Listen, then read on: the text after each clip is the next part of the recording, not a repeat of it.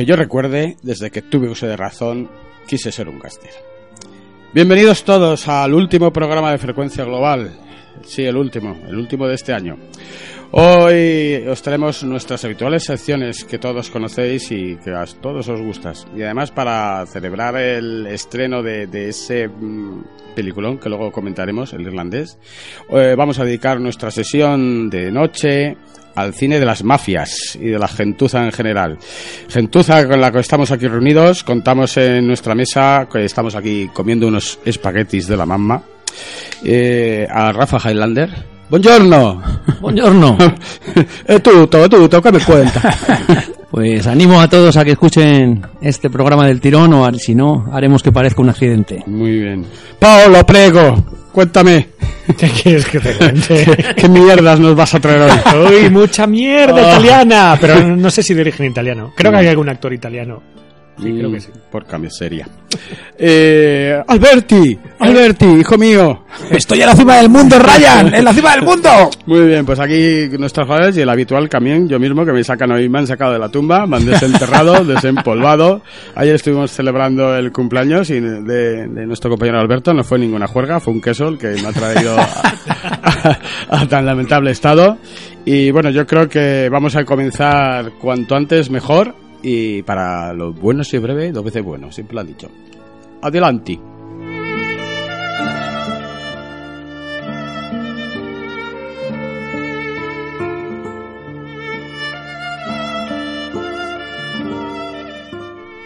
Bueno, pues qué mejor manera de comenzar con nuestro cinematógrafo. Hoy vamos a destripar Watchmen, que como bien dice Paul, que como es HBO no, no, lo, no lo ve nadie, ¿no? ¿Cómo era eso que has contado ahí? Un chiste que no he comprendido. es que hoy el encargado de esta fabulosa escaleta es nuestro amigo Paul. Te- Paul se encarga.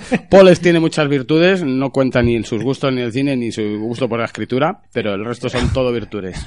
Y básicamente que como HBO no, solo, no la tiene nadie, pues que solo vive el Pues hombre a- blanco ario. de- Aquí no sé a quién le estoy pagando yo mi suscripción. Ah, es que claro, yo la mía me la regala. Ah, bueno. bueno, pues eh, la primera que tenemos aquí eh, de HBO es... eh, no, es que no me la has puesto ni en orden. Vaya. Sí, un poco Es lamentable, sí. sí. Bueno, bueno, pues nada, empezamos con Watchmen ahí. Yo creo que, que esto es lo que estáis esperando todos, escucharnos de, de largar de esta, de esta adaptación hecho Lindelof de la obra de Alan Moore, o el, el escritor sin nombre y que no cobra derechos por nada. El pobre y bueno, eh, ¿qué opinión tenéis de, de esta serie? Pues a mí me ha parecido, sinceramente, algo inesperado, ¿eh? Yo pensaba que iba a ser un, un mojón, sinceramente, porque no, no lo veía ya no adaptable, sino eh, hacer una continuación. Y a mí me ha parecido, pues, un, un teatrillo, pero no, no, o sea, un teatrillo porque no lo considero, o sea, para mí no es una adaptación eh, oficial, porque para mí una adaptación tendría que hacerla Moore, y yo creo que Moore lo dejó bien cerrado con intención de que no hubiera nada después. Pero yo creo que Lindelof coge todos los juguetes de Moore y hace una obra sólida en, en sí misma y muy interesante. Yo para mí lo veo como una especie de Else Was, ¿no? De, de What If, de que continúa en la obra original. Lindelof es ese que nos cagamos todo cuando nos hizo perder siete años de nuestra vida viendo perdidos, por si alguno no lo recuerda, pero que yo recuperé la esperanza cuando empecé a ver Leftovers y recomendé a todo el mundo porque me hace una de las mejores series que se ha hecho también de HBO en televisión. Y esto cuando lo anunciaron que iba a ser un pues eh, una secuela, yo me cagué en todo de miedo, tenía mucho miedo, no dormí durante meses, y, pero porque yo lo que quería era una adaptación oficial del cómic hecha por HBO con sus relatitos y tal, los textos esos que no leéis ni, ni hacéis ni puto caso, que solo veis los dibujos, pues esos textos también contienen cosas y contan cosas de la, de la historia. Y yo esperaba que, que estos textos fueran adaptados, igual que la serie, pero luego dijeron, no, esto va a ser una secuela y me cagué de miedo. Hombre, han sido más inteligentes, ¿eh? Porque yo creo que Sí, lo, ahora, gracias a Dios, lo obvio y, y que, no- que hubiera quedado, no que hubiera quedado tan bien, hubiera sido hacer una adaptación de, de esto. Y sin embargo, lo que dices tú, sin embargo, lo que han hecho es una continuación un poco particular, ¿no? Pero, pero cogiendo elementos. Y yo creo que sobre todo lo que demuestra la serie es que Lindelof se ha apoyado, o, o sus guionistas, o quien sea, se ha apoyado el cómic a muerte, porque está lleno de guiños, de detalles, y es coherente con el cómic. En ningún momento dado se sale, se sale fuera. Otra cosa es que Moore lo hubiera hecho así se o acuerda no. más que el propio Moore del cómic. Yo, yo lo que destaco es el cambio de rumbo que da la serie. En, en el anterior programa solo había dos episodios, los vimos y comentamos que, que teníamos que seguir viéndola para ver por dónde, por dónde iba a tirar, pero que decíamos que bueno, que era como 35 años después y que el cómic lo cogía como referencias de pasada, que tenía poco que ver con el cómic, que era en ese mismo universo, 35 años después, pero a partir del tercer, cuarto episodio eso va cambiando y es una secuela directa. Eh, vamos a ver a personajes, vamos a ver situaciones y, como ha dicho Alberto, el, el cómic está muy muy empollado y yo creo que para disfrutar bien de la serie hay que leerse el cómic y conocerlo. No sé yo, alguien profano que no haya leído Watchmen, incluso que no haya visto la película de Snyder, si podría eh, pillar todas las referencias y, y continuar. ¿A ti te parece, Paul, a ti te parece que esta serie, eh, cualquier persona que no haya leído el cómic o que solo haya visto la película puede disfrutarla? Yo creo que sí. Yo, yo creo que sí es lo que hablábamos el, el otro día, eh, porque tiene... La verdad es que tiene tal... Me parece que tiene mucha entidad la historia que cuenta. Estoy ahí un poco con... Bueno, con todos, porque nos ha gustado. Eh, O sea, que tú eh, crees que alguien que no ha leído el cómic eh, comprende la referencia de que llevan calamares o No, pero es haya que... cabinas Pero como, azules? pero como la historia es interesante... La obra de teatro que monta. Claro, a ver, tiene muchas referencias a... Está claro que el público que va a ver Watchman es o se ha pusto la peli antes, que oye, que eso está ahí y hasta a cierto punto Pero fue la una- peli no tiene nada que ver con Watchmen, es una peli diferente. Una- Dentro de lo que cabe, al menos te cuenta la historia que te quiere contar y yo creo que está bien contada. A mí esa peli me gustó. Siempre te he dicho que quería ver la famosa versión extendida que aquí no llegó y que nunca me pude comprar online, pero que me imagino será más aburrida, claro. Pero, pero bueno, eh, yo creo que no es necesario el, eh, sinceramente por lo que he visto al final y por cómo me ha gustado, porque yo tengo memoria de pez y ya se me ha olvidado todo, eh, a mí me ha gustado y sin revisar nada. Y, pero porque me ha gustado porque, a ver, la factura es espectacular, parece una película de, de Hollywood y bueno, es que creo que ha costado, ha costado unos millones. Y, y luego me gusta, por lo que, lo que, lo que comentábamos, que es que es una secuela, eh, distinta. Es un poco lo que yo siempre pongo el ejemplo. ¿Una buena secuela cuál es? Pues lo que hizo James Cameron con Aliens.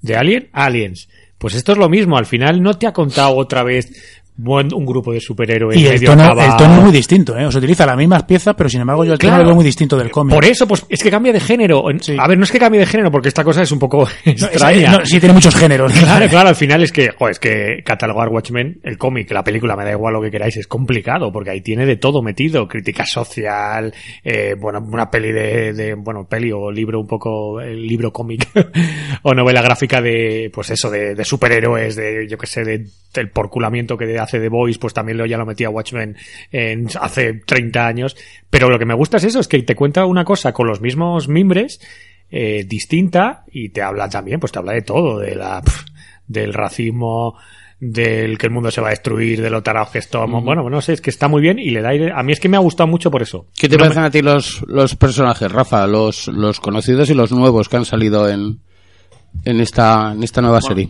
Yo con los conocidos tengo un problema, es el único punto negro que le pongo a la serie, que es el, la humillación a la que someten un personajazo como es Adrian Bates o Zimandias. Que no me La- da, que es una la vieja- interpretación- Es una vieja chocha, Es ¿eh? vieja, Dejarle, dejarle, respetarle exactamente. sus criterios, respetarle sus criterios. Exactamente. Jeremy Irons eh, está ¿Crees pasadísimo. que está, ha perdido un poco de dignidad con respecto al cómic, no? Podría justificarse que ha pasado muchos años la situación en la que está, que luego te la cuentan, pues que se le ha ido un poco la cabeza, pero, pero es eso, ha perdido mucha dignidad. Incluso hay un, un flashback justo, incluso justo antes del final de Watchmen se le ve una actuación a este Jeremy Irons que ya está pasado. Dices, si te puedo comprar que 35 años después se te ha ido la cabeza. Y más pasando lo que le ha pasado. Pero ¿no Pero- crees que eso puede ser para al nivel de interpretación que tiene ahora mismo Jeremy Irons, que es igual, Sí, sí, que sí. es un poco... que, hace, que hace de Jeremy Irons, ¿no? Sí, yo creo que que es así la vida. Sí, que que- más que, que más que lo que le han escrito en el guion, es decir, él interpreta que a lo mejor estamos diciendo, joder, es que está tratando, ¿no? Él lo está interpretando. a lo Sí, es que yo creo que Lindelof dijo, "Oh, voy a buscar un tío tarao chocho. Ah, Jeremy Irons, ya está, ya estás. Bueno, aunque el otro día, debo decir, el, cuando tuvimos la, la primera cena de la Comic Con, eh, me comentaron dos, eh, dos, eh, dos chismes de Jeremy Irons que, que tengo que confirmar si son verdad porque me dejaron muy loco. Que es que Jeremy Irons se ha enrollado con Loles León Joder, ha llevado al extremo ya. el- y con Mónica Randall, lo cual podría dar un poco, o podría dar pie a que entendamos su, su estado actual. Joder, me acabas de destrozar un mito. Te lo juro, ¿eh? tengo, tengo que contrastar eso, ¿eh? Mira que este hombre ha viajado por el mundo y, ha ya no tenido que acabar aquí. Joder, anda que no habrá mujeres, tío. Loles León, tío. Oh. Bueno, eh, volviendo otra vez a la serie, eh, ¿qué os- eh, te estaba preguntando, Rafa, que si los personajes, bueno, ya veo que los antiguos, por ejemplo, este no te gusta, pero el resto de... Sí, sí, Sister Night, por ejemplo, con, la, con lo que es la actriz, a veces sí tengo algún problemilla, pero el personaje sí que me gusta. Y cómo evoluciona, los secretos que esconde. Y Mirror, que... Que es un Rorschach, es ¿no? Glass, no es, no es Mirror. Es- Es, sí, es, es una un especie de Rorschach, asunto sí. de Rorschach. Es un Rorschach con, con tantos con tantos guiños al personaje Rorschach que a cuando- veces te planteas si, si no será... No, el- incluso físicamente se parece. Se parece. Que de hecho el actor se parece al, Sí. al de la peli incluso. la peli, o sea, sí, el- está muy Rorschach, muy Rorschach, o sea, la peli que no tiene nada que ver con Watch. Y el origen, entre comillas, el origen, entre comillas, que Oye, le creo dan... que la voy a rescatar en los truños de Po. ya la puedes meter, sí, qué, qué bonito filtro de Instagram. El Valencia creo que ha puesto, el filtro Valencia. Mira que... lo que decía, que, el- que el origen que le dan eh, ese trauma sexual que tiene también le... le Pero Rocha no ha tenido ningún trauma... sex- Bueno, Bueno, Bueno, bueno, hombre. que tu madre es una su puta madre. y verla follar ahí a diario, bueno, no. la verdad que le daban ahí un Sí, caponcillo sí. ahí. O sea, que, que todavía le, le alinea más con el personaje de Rorschach. Mm. Y te iba a preguntar más, te iba a preguntar por eh, ciertos personajes, ¿qué te parece cuando nos dejamos con el culo todo el mundo colgando, cuando el séptimo de caballería, está, está el grupo del este Klan renacido, eh, tomaba la máscara de, de Rorschach?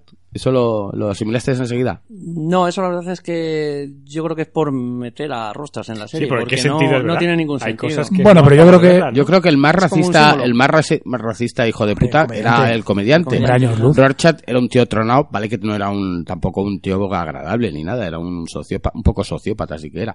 Que Eso es una de las cosas que yo no le veo sentido. ¿eh? Claro, yo, yo hubiera visto esto más Lindelof, pero Claro, yo hubiera niño. visto en vez de una máscara de, de, de Rorschach, a lo mejor un smiley directamente pintado, ya cambiamos toda la serie, ya no Pero- ver. Yo creo que juegan un poco que, a ver, el, eso. personaje más extremo es, es Rorschach, ¿no? Y de hecho mucha gente eh, le critica, aunque mucha gente empatiza con él, porque al final es un poco el castigador, ¿no? El que reparte las, las tollinas, pero también mucha gente lo ve como es un fascista, un hijo de puta. Entonces, aunque en el cómic no da ninguna muestra en absoluto de ello, como lo que dices tú, que, pues ah, de hecho tiene un psicólogo negro en el cómic, y no ves que tenga ningún solo conflicto con esa Es persona. verdad, claro.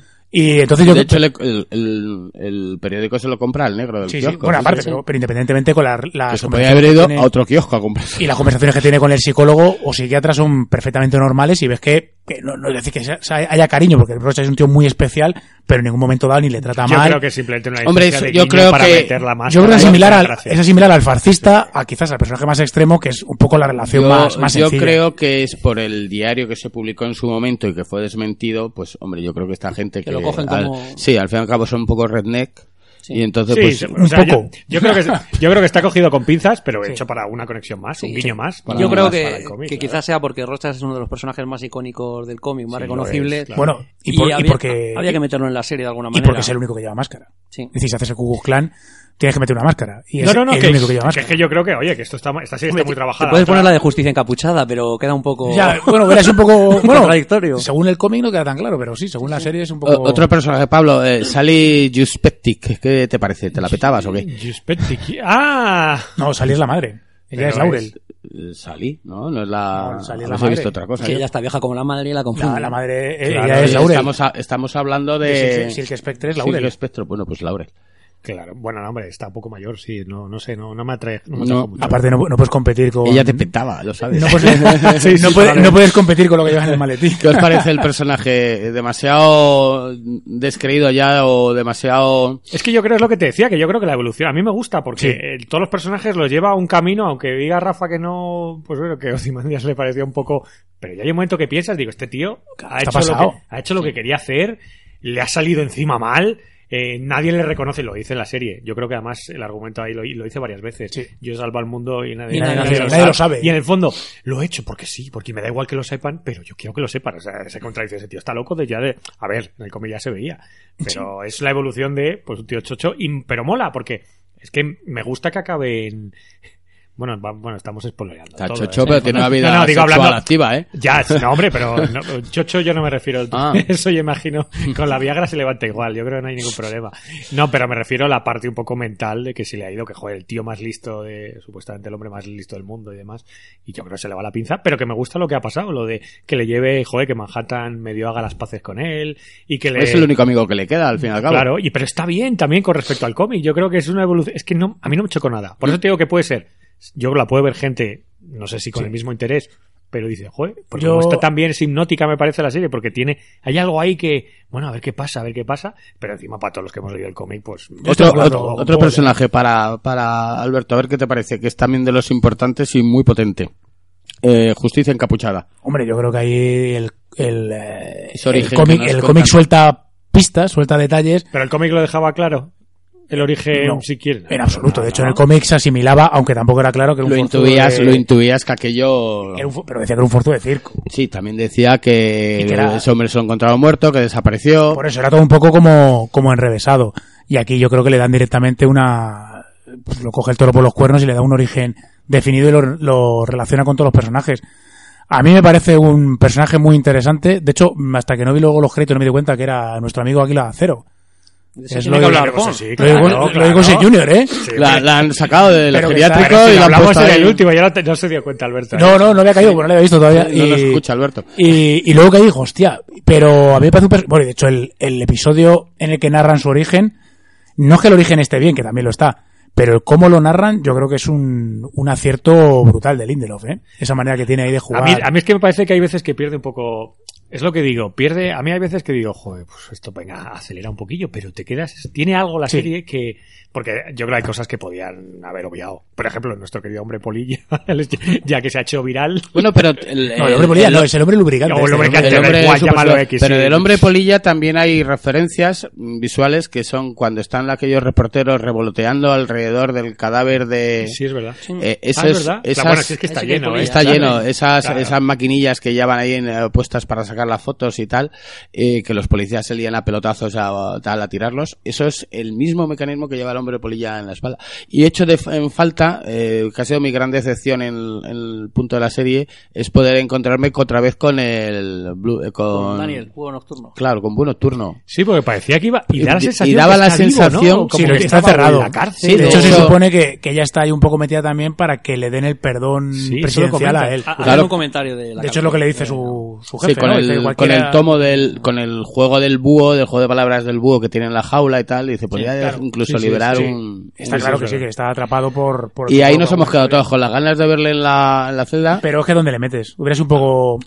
pero- una visita breve, pero visita, yo lo hubiera hecho. Pero ya está, es que hay tanto guiño. Es Claro. que yo creo que está muy bien, de verdad. Ya. A mí me ha sorprendido la serie. Es lo que ya hablaba. El episodio final es que acabó también el, el 8-9, ¿no? El 8 acabó brutal y entonces en el esperas. episodio 8 hay que comentarlo. Sinceramente, puf, no sé qué esperar. Hombre, es, es una serie que te va dando muchos trozos de los puzzles, del puzzle que vas a formar y que Pero es al que- pero es que principio te lo- ves, claro, no ves incapaz Ya. de, de- ¿Y de a dónde verlo. Pero cuando va? llega el 8 dices, hostia, es que como, está- como en el 8 te lo resuelve, es como la novela de Stephen King al final, que nunca dice, y bueno, casi todos los escritores, y el pobre Michael Crichton que paz descanse, que no sabían, en el fondo es tan buena la premisa y el desarrollo que dices, ah, bueno, y al final era esto, joder, pero en el fondo es una sensación de que no quieres que acabe, de que... Hombre, pues Sí. también, eh, aunque el fondo es potente, pero la forma es También, brutal. también Claro, es cierto... pero También no es sé. cierto que te cambia, la- una vez visto, visto la serie completa, te cambia la perspectiva que tú tienes. Es un Claro, poco, ahora si la revisas, es un poco claro, lo que le claro. pasaba a, no sé, a Manhattan con esto de las teorías de cuerdas y tal, de que cuando estabas observando una cosa, ya eso que habías observado te cambiaba a ti mismo. Pues esto es, esa-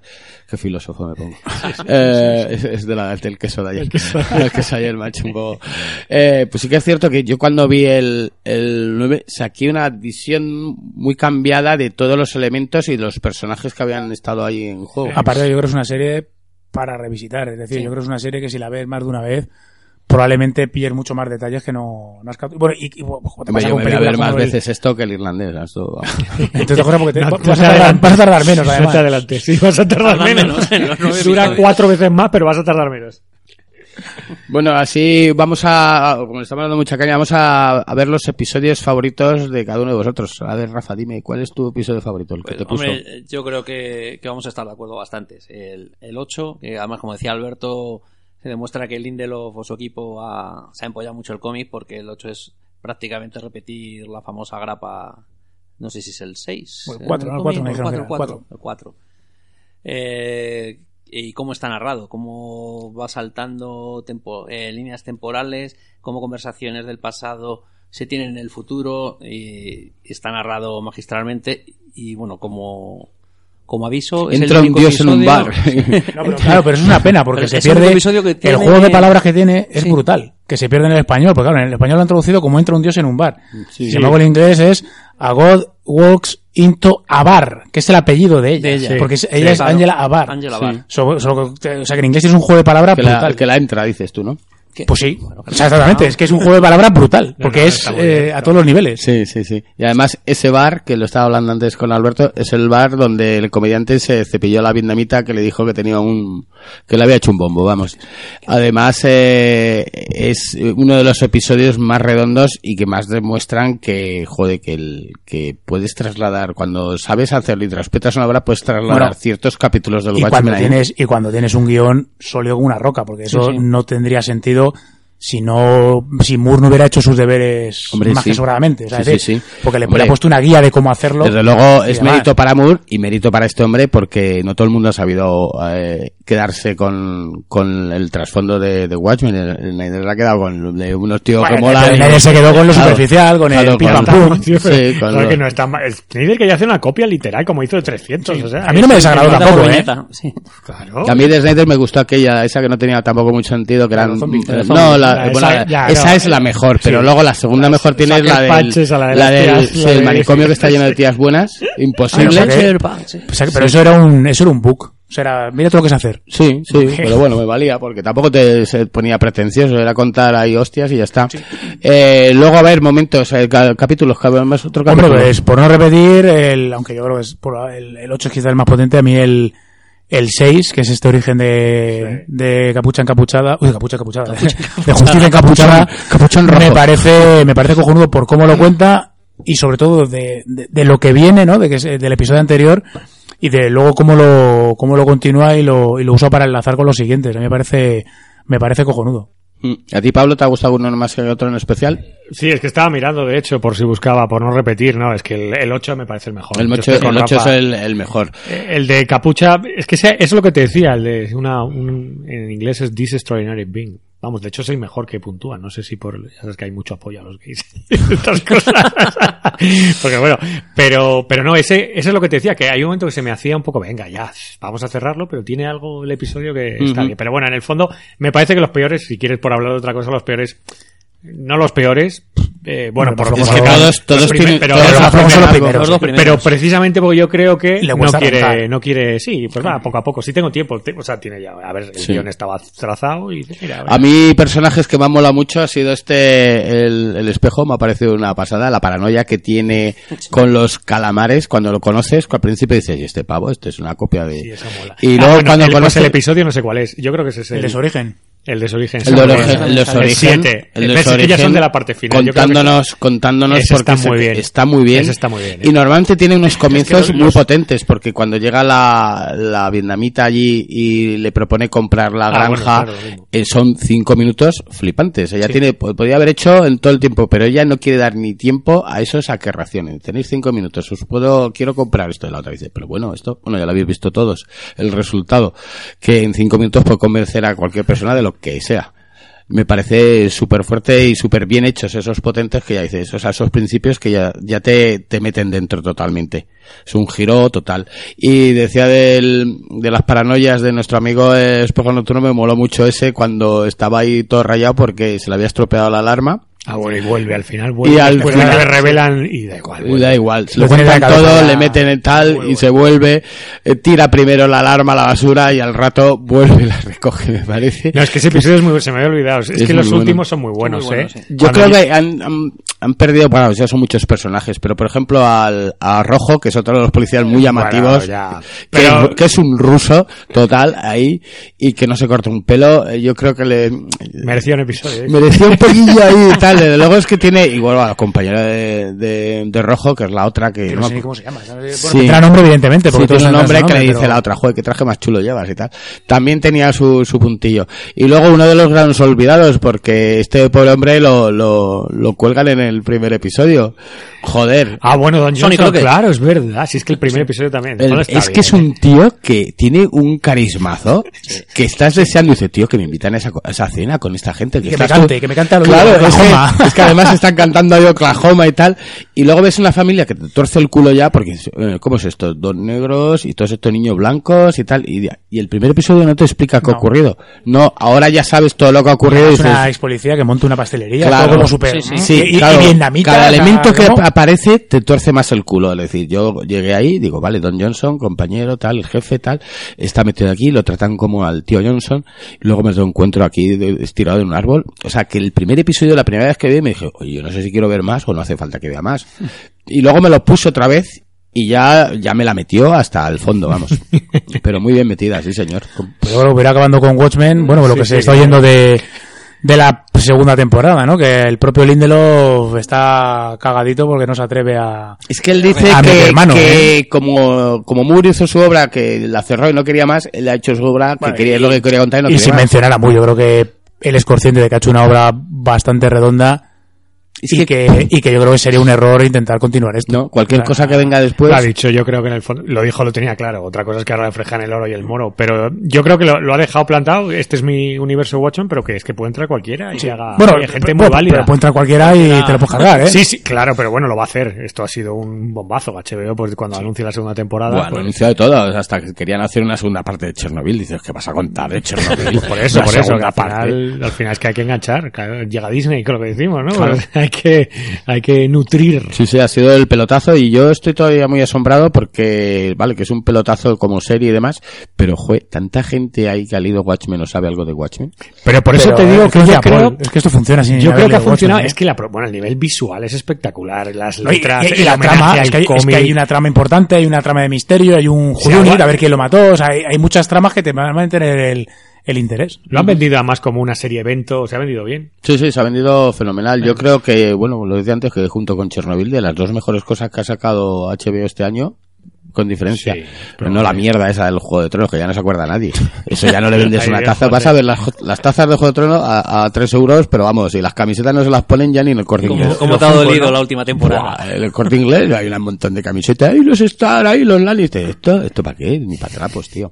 Vaya puta mierda. Bueno, y vamos de, de un pelotazo del año al que yo creo es el segundo pelotazo sin lugar a dudas, ¿no? Que es Mandalorian, de Disney Plus. ¿Mm? Todo eso estamos aquí abonados a Disney. Sí, a Disney. América. A Disney América, porque nuestro tío de América no- nos lo sirve. No, yo el otro día me lo estaba bajando. ¿Cómo que- No, bajando no, me lo mandaron de de Disney. eso, Disney. ¿De dónde estaban los sub- no, los subtítulos? No, los- la parte final eran alemanes, los créditos estaban en alemán. Pero bueno, yo creo que ahí ya sabes que nos envían, como ya está doblado, pues nos Claro, envía. a mí Claro, me lo pues, mandan. sí, tal. bueno, urbano ¿Le está, importa que los créditos finales estén en alemán? Digo, no, sí es para comentarlo. sí, esto. y bueno, pues capítulos cortitos, un acierto, eh, un personaje súper carismático que siempre, siempre mola ver un mandaloriano con armadura. Y, joder, una serie de personajes que, que la verdad es que la historia recuerda a un western total. Hombre, Sí, sí. total, vamos, pero como la propia Star Wars, ¿no? Star Wars son eh, vaqueros y samuráis, esto es lo mismo.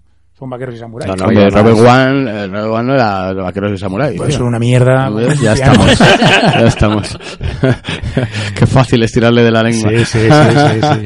Bueno, pues Mandalorian cuenta un poco el origen de, de Mando. Ahí en el primer episodio le vemos ahí llegar a un bar y sabiendo a qué se dedica, que es a ser un buen cárcel de recompensas, va con una armadura de mierda porque se le está cayendo a trozos, pero pronto consigue ahí sus, sus, Beskar. sus créditos para Cambiarle cambiarlo. al Beskar. ¿Qué te parece a ti, Rafa? Pues muy bien, además, eso, sobre todo que son capítulos muy cortitos, con mucha acción, muy bien rodados y, y lo que decís es que además cada capítulo puede ser una especie de, de homenaje a trama de western, de ataques de indios, Sí. de... De hecho, el, el, segundo creo que es que llega. El segundo es el. el- los Java, sí. El segundo es que, que es Sí. como Lone Wolf and Cub. Sí, que le han robado y tal. En el primero llega a un sitio que podía ser el típico Pero- pueblo pero- donde le han tomado unos tíos malvados ahí. Podría ser perfectamente. Sí. Da, la verdad es que en media hora, bueno, el último dura un poquito más, pero también lo merecía la pena, ¿verdad? ¿Lo has visto el último? Todos, todos, todos. Vas al día, ¿no? Estamos Sí. todos. Ese, es, es un poco alien a veces, ¿verdad? Y ese último capítulo tiene ahí... No, bueno, es que el último capítulo me parece glorioso. De hecho, el último, el último tiene un par de, de secuencias. La secuencia cuando está el flash de luz y el tío se va moviendo me parece que está Sí, de puta sí, madre. sí. Y la Y escena que- con el Yodita al final, cuando, o sea, me parece cojonudo. Cómo juega con el, Ah, bueno, el no, voy a claro, hacer, voy a usar claro, la fuerza sí, y ¡ping! no, no, ¿sabes? Me parece que, Sí. que es Y, un... y qué compañeros más chungos le ponen, ¿eh? Como vaya grupo de compañeros está- a cada cual peor. Con el puto Kurgan. Sí, sí, a Kurgan, que es lo el vi en los Kurgan, títulos de Kurgan. crédito. Es el a cada, a cada, bueno, es que... Brown. ¿Cómo Sí, se llama? John Favreau, ¿no? Se llama el... Sí, Jon Favreau, Sí, sí, que sí. este tío, este tío no, no da puntas ni lo mete ahí a la gente que, que dice, voy a Bueno, tocar la eh, fibra. Bueno, de hecho montó... Nick Nolte a- a- también en el primero. Nolte, Pero sí. Nick Nolte, el, me enteré, no, no es el actor, es solo la voz. bueno, sí, Sí, es Sí, la voz, claro, es la la voz. voz, sí, Sí, sí. Nick Nolte de beber no se ha quedado así, es imposible. no, Yo mira no. que ha bebido y se ha quedado. yo cuando lo dije, no puede ser Nick Nolte, si Nick Nolte es una montaña y esto es una cosa eh, pequeña. A lo mejor la se ha robado, ha tomado ahí "Así mucho he y dicho, ¿no? La cocaína, dicho". la cocaína te encoge. se encoge, ya no saben por dónde metérsela. bueno, pues, ¿cuán- ¿sabéis cuántos episodios vamos a tener? De hecho, mañana, mañana, eh, aprovechando el estreno de Star Wars, Es lo que decían, que va a haber, eh, va a haber revelaciones. mañana tienes un episodio que nos lo tienen que mandar enseguida. Ah, Sí. bueno, que Se se supone que va a haber revelaciones sí, es que ya no sé de- ni qué día vivo, sí, sí. del, de, la, de la película. A mí me está gustando, pero también te voy a decir una cosa. Me, me está gustando mucho porque a quien no, cuando vimos en el cine, a quien no se quedó flipando con, con Boba Fett y su armadura, ¿no? Claro. Pero si tú quitas el, el elemento subjetivo totalmente de Star Wars, a mí la serie me parece en general correcta sin más. O sea, no, no me parece que sea la puta bomba. De hecho, a mí lo que más me recuerda es a las Clone Wars, la serie de dibujos animados en imagen real. O sea, episodios cortitos, súper blancos, porque es ese rollo Disney y Star Wars, ¿no? Que no, aunque haya violencia, pero no ves nunca ni sangre ni la violencia en tu cara, sino que está todo en un segundo plano, que no, no digo que me moleste, a mí me parece bien, pero, pero me parece, a mí me recuerda que cuando vi el primero, que además esa duración de media hora, me parecen episodios de, de Clone Wars en imagen Pero real. que Clone Wars era buenísima. Sí, sí, sí, pero digo que no digo que no, pero, pero que yo reconozco que mm, mi idea, que me hubiera gustado también, igual que me pasó con Rogue One, esperaba ver un lado más oscuro de Star Wars, o sea, algo, se supone que era como, esto venía de una serie que se supone que se iba a hacer hace años, que era Underworld, o no sé qué, que era como los bajos fondos de, Bueno, mundo sí, de Star se- Wars. Se ha oído mucho. Yo creo que esto es una mezcla también Claro. con la su- supuesta película también que estaban Sí, preparando de Boba de Boba Fett. Fett. y un detalle muy chulo que tiene son las, el arte conceptual que viene al final de los créditos. Pero- pero yo no creo que que me están vendiendo el libro, pero ya. Es lo que te voy a decir, pero yo no creo que sea arte conceptual, yo creo que eso está hecho después, ¿eh? Sí, bueno, pero. No, no, no. Hay algunos, sí se nota. Hay algunos que son la típica foto Sí. con el rotoscopy que Sí. lo ha pintado, pero hay otros que son Ya, conceptual sí. porque además se ve Porque que los son distintos. son distintos La personajes. vieja del episodio de Tatooine, Ah, la que es. Esto es un libro que te lo van a vender sí o sí, con, más, vamos. y con diseños de personajes y más cosas. Y en cuanto tengas el peluche del a, mini to- Yoda, a tocarse a todos ser- con el peluche ahí. Eso va a ser increíble. Claro. Es que al final lo que a mí a mí lo que me ha gustado es que es lo que yo os comentaba, que al final han hecho es lo que hubiera hecho cualquier fan esa serie. O sea, es que tiene todo lo chulo de Star Wars o que nos gustaba. Estoy con también estoy aquí con Alberto que probablemente esta serie es un tío con armadura que no tiene ese background atrás y probablemente pues es que tienes que explicar mucho, es que Ya.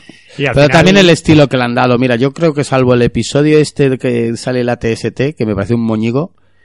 Sí, bueno, pero es El el, del- pues, es el más western un poco, sí, es el, es, es- es el- Es un poco siete magnífico del espacio, es un poco Eh, flojero. es un claro, poco- por yo darle- creo que es el más por darle ese rollo western, además. Pero de, además oye, por, no sé la qué. ambientación que tiene, que están ahí en pleno campo Sí, y tal.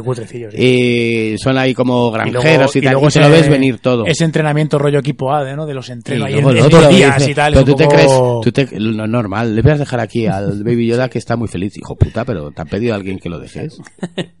Que va soltando el niño a las primeras y no los Eso que es una pena porque el, puede. el personaje de Gina, de Gina Carano mola. O sea, Sí, sí, pero bueno, esa yo creo juego. que al final Sí, de será recurrente, al final de yo creo que yo Bueno, espero que al final de y está temporada La, está la china, la migna, esta, la de urgencias y la de Shield, ¿sabes? Bueno, al final. yo creo que al final de temporada vamos a encontrar un grupillo ahí majo. Sí, era tu teoría del principio, pero Sí. bueno, no, ya no sé verás, si va yo- por yo ahí, ¿eh? No sé, pero vamos, yo creo que van, van a apoyar aquí al mando.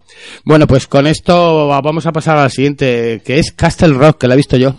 ¿La habéis visto la segunda temporada de Castle Rock? no he visto nada. primera. Nada. Bueno, pues Nada. eh, bueno, esto es un, un- un breve resumen de Castle Rock. Olvi- olvidar la primera temporada, pero absolutamente, o sea, si podéis eh, resetearlo, trataros con algún tipo de hipnosis o lo que sea, porque era, eran nueve episodios para contártelo a una historia que, que eran todas referencias al universo de Stephen King.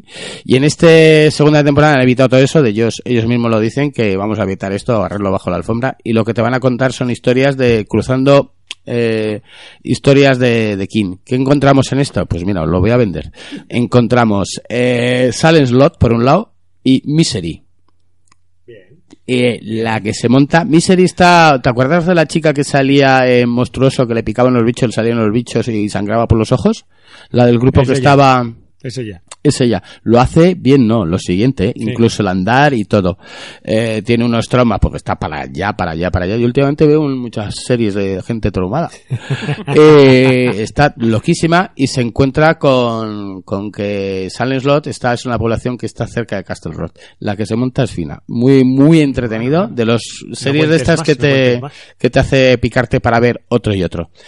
Olvidaros de algo, si os metéis con esta, la primera no hace falta verla y mejor que, Historia totalmente distinta, ¿no? totalmente distinta. eh, no tienes que estar viendo los mil guiños que parece que la, la- lo gracioso de la primera, que era, ah, mira, aquí sale la referencia de esta. Ah, y estos se llaman como los de los Splendor. Qué pollada. Eh, lo que mola es esta, esta segunda.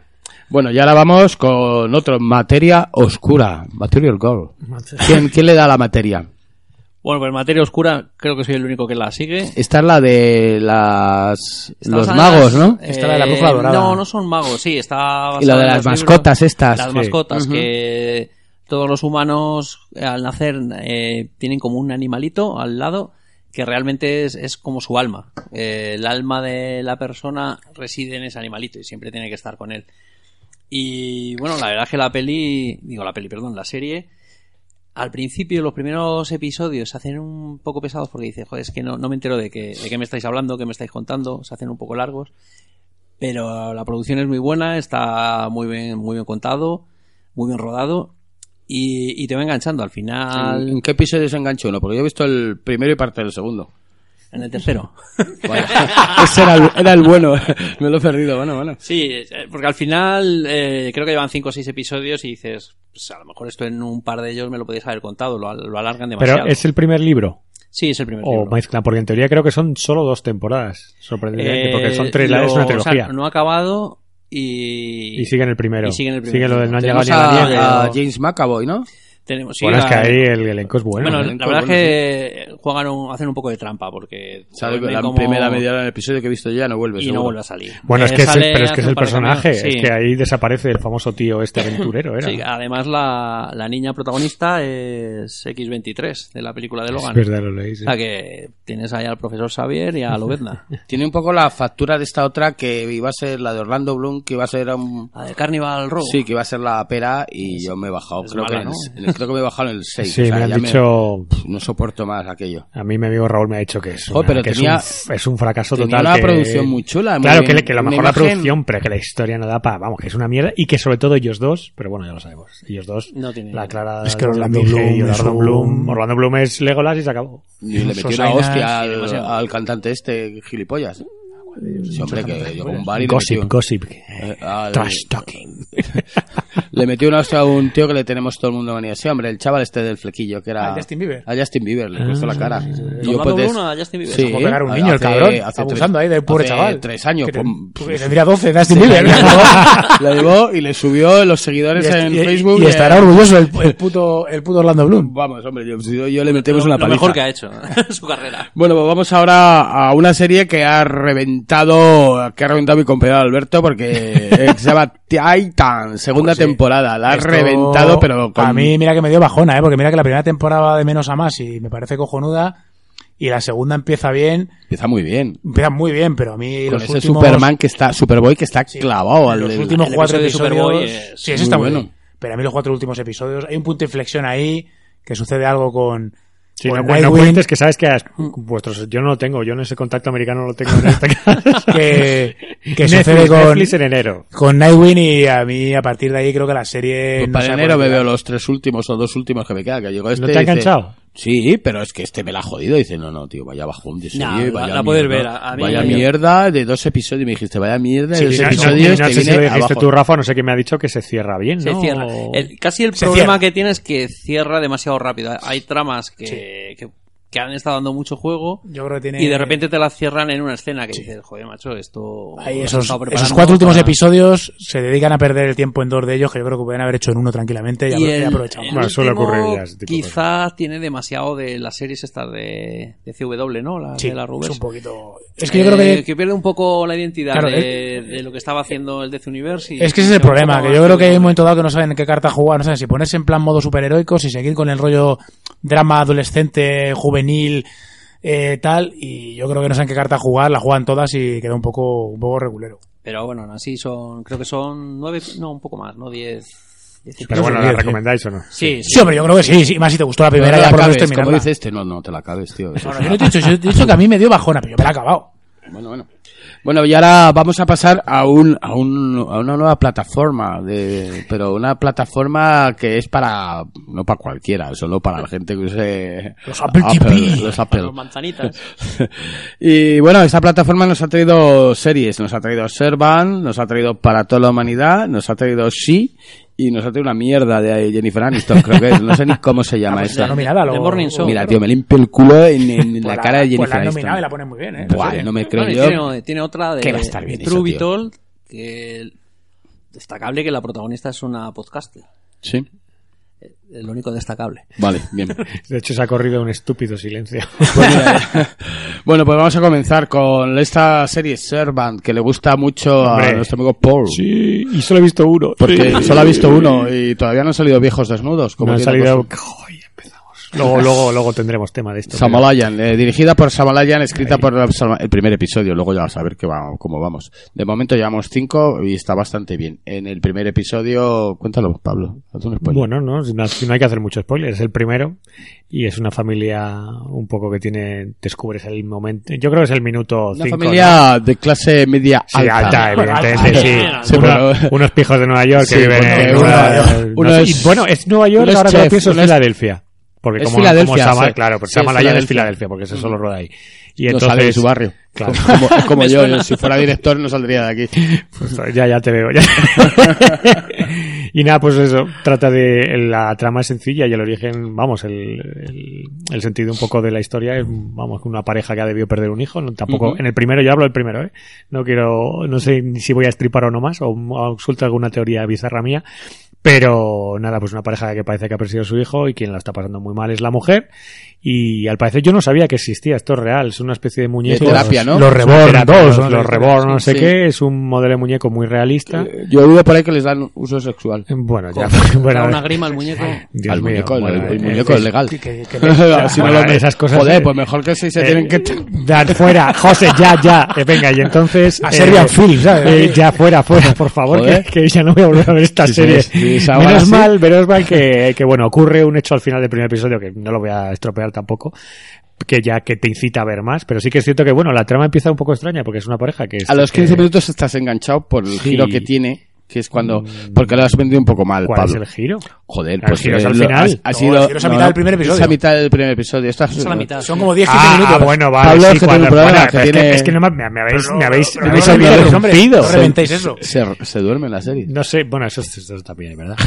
Que- pero básicamente si el giro es que llega una, una au pair Sí. Que que es más rara que un perro verde. y que bueno, que en el fondo, bueno, que no hemos llegado a contar, que como han tenido el trauma, esta señora pues ha comprado eh, un, Un rebol que es un muñeco que le hace, sustituye a ese hijo que Bueno, perdió. estuvo, en estuvo, un- pero te has Estuvo cargado. catatónica. Estuvo catatónica. Te has cargado el, el, el puto... No lo has vendido muy bien, eh. No, Paul. No sé, es que yo no sé qué queréis que No, que cuente. vaya- vaya a ver, no, no entendéis, Samalayan te va contando todo esto despacio y, y de hecho se ve esos planos, movimientos. Para gustarte tanto Sí, Samalaya, eh, no... se, se regodea, se regodea. Se Vamos a ver, esto es una A familia. ver, a ver, véndemela, véndemela Vale, te la voy a vender, vale. Esto es una familia que... Como, como eh, se lo vendieron a Apple. Llega vale. Samalayan, venga, Soy- soy.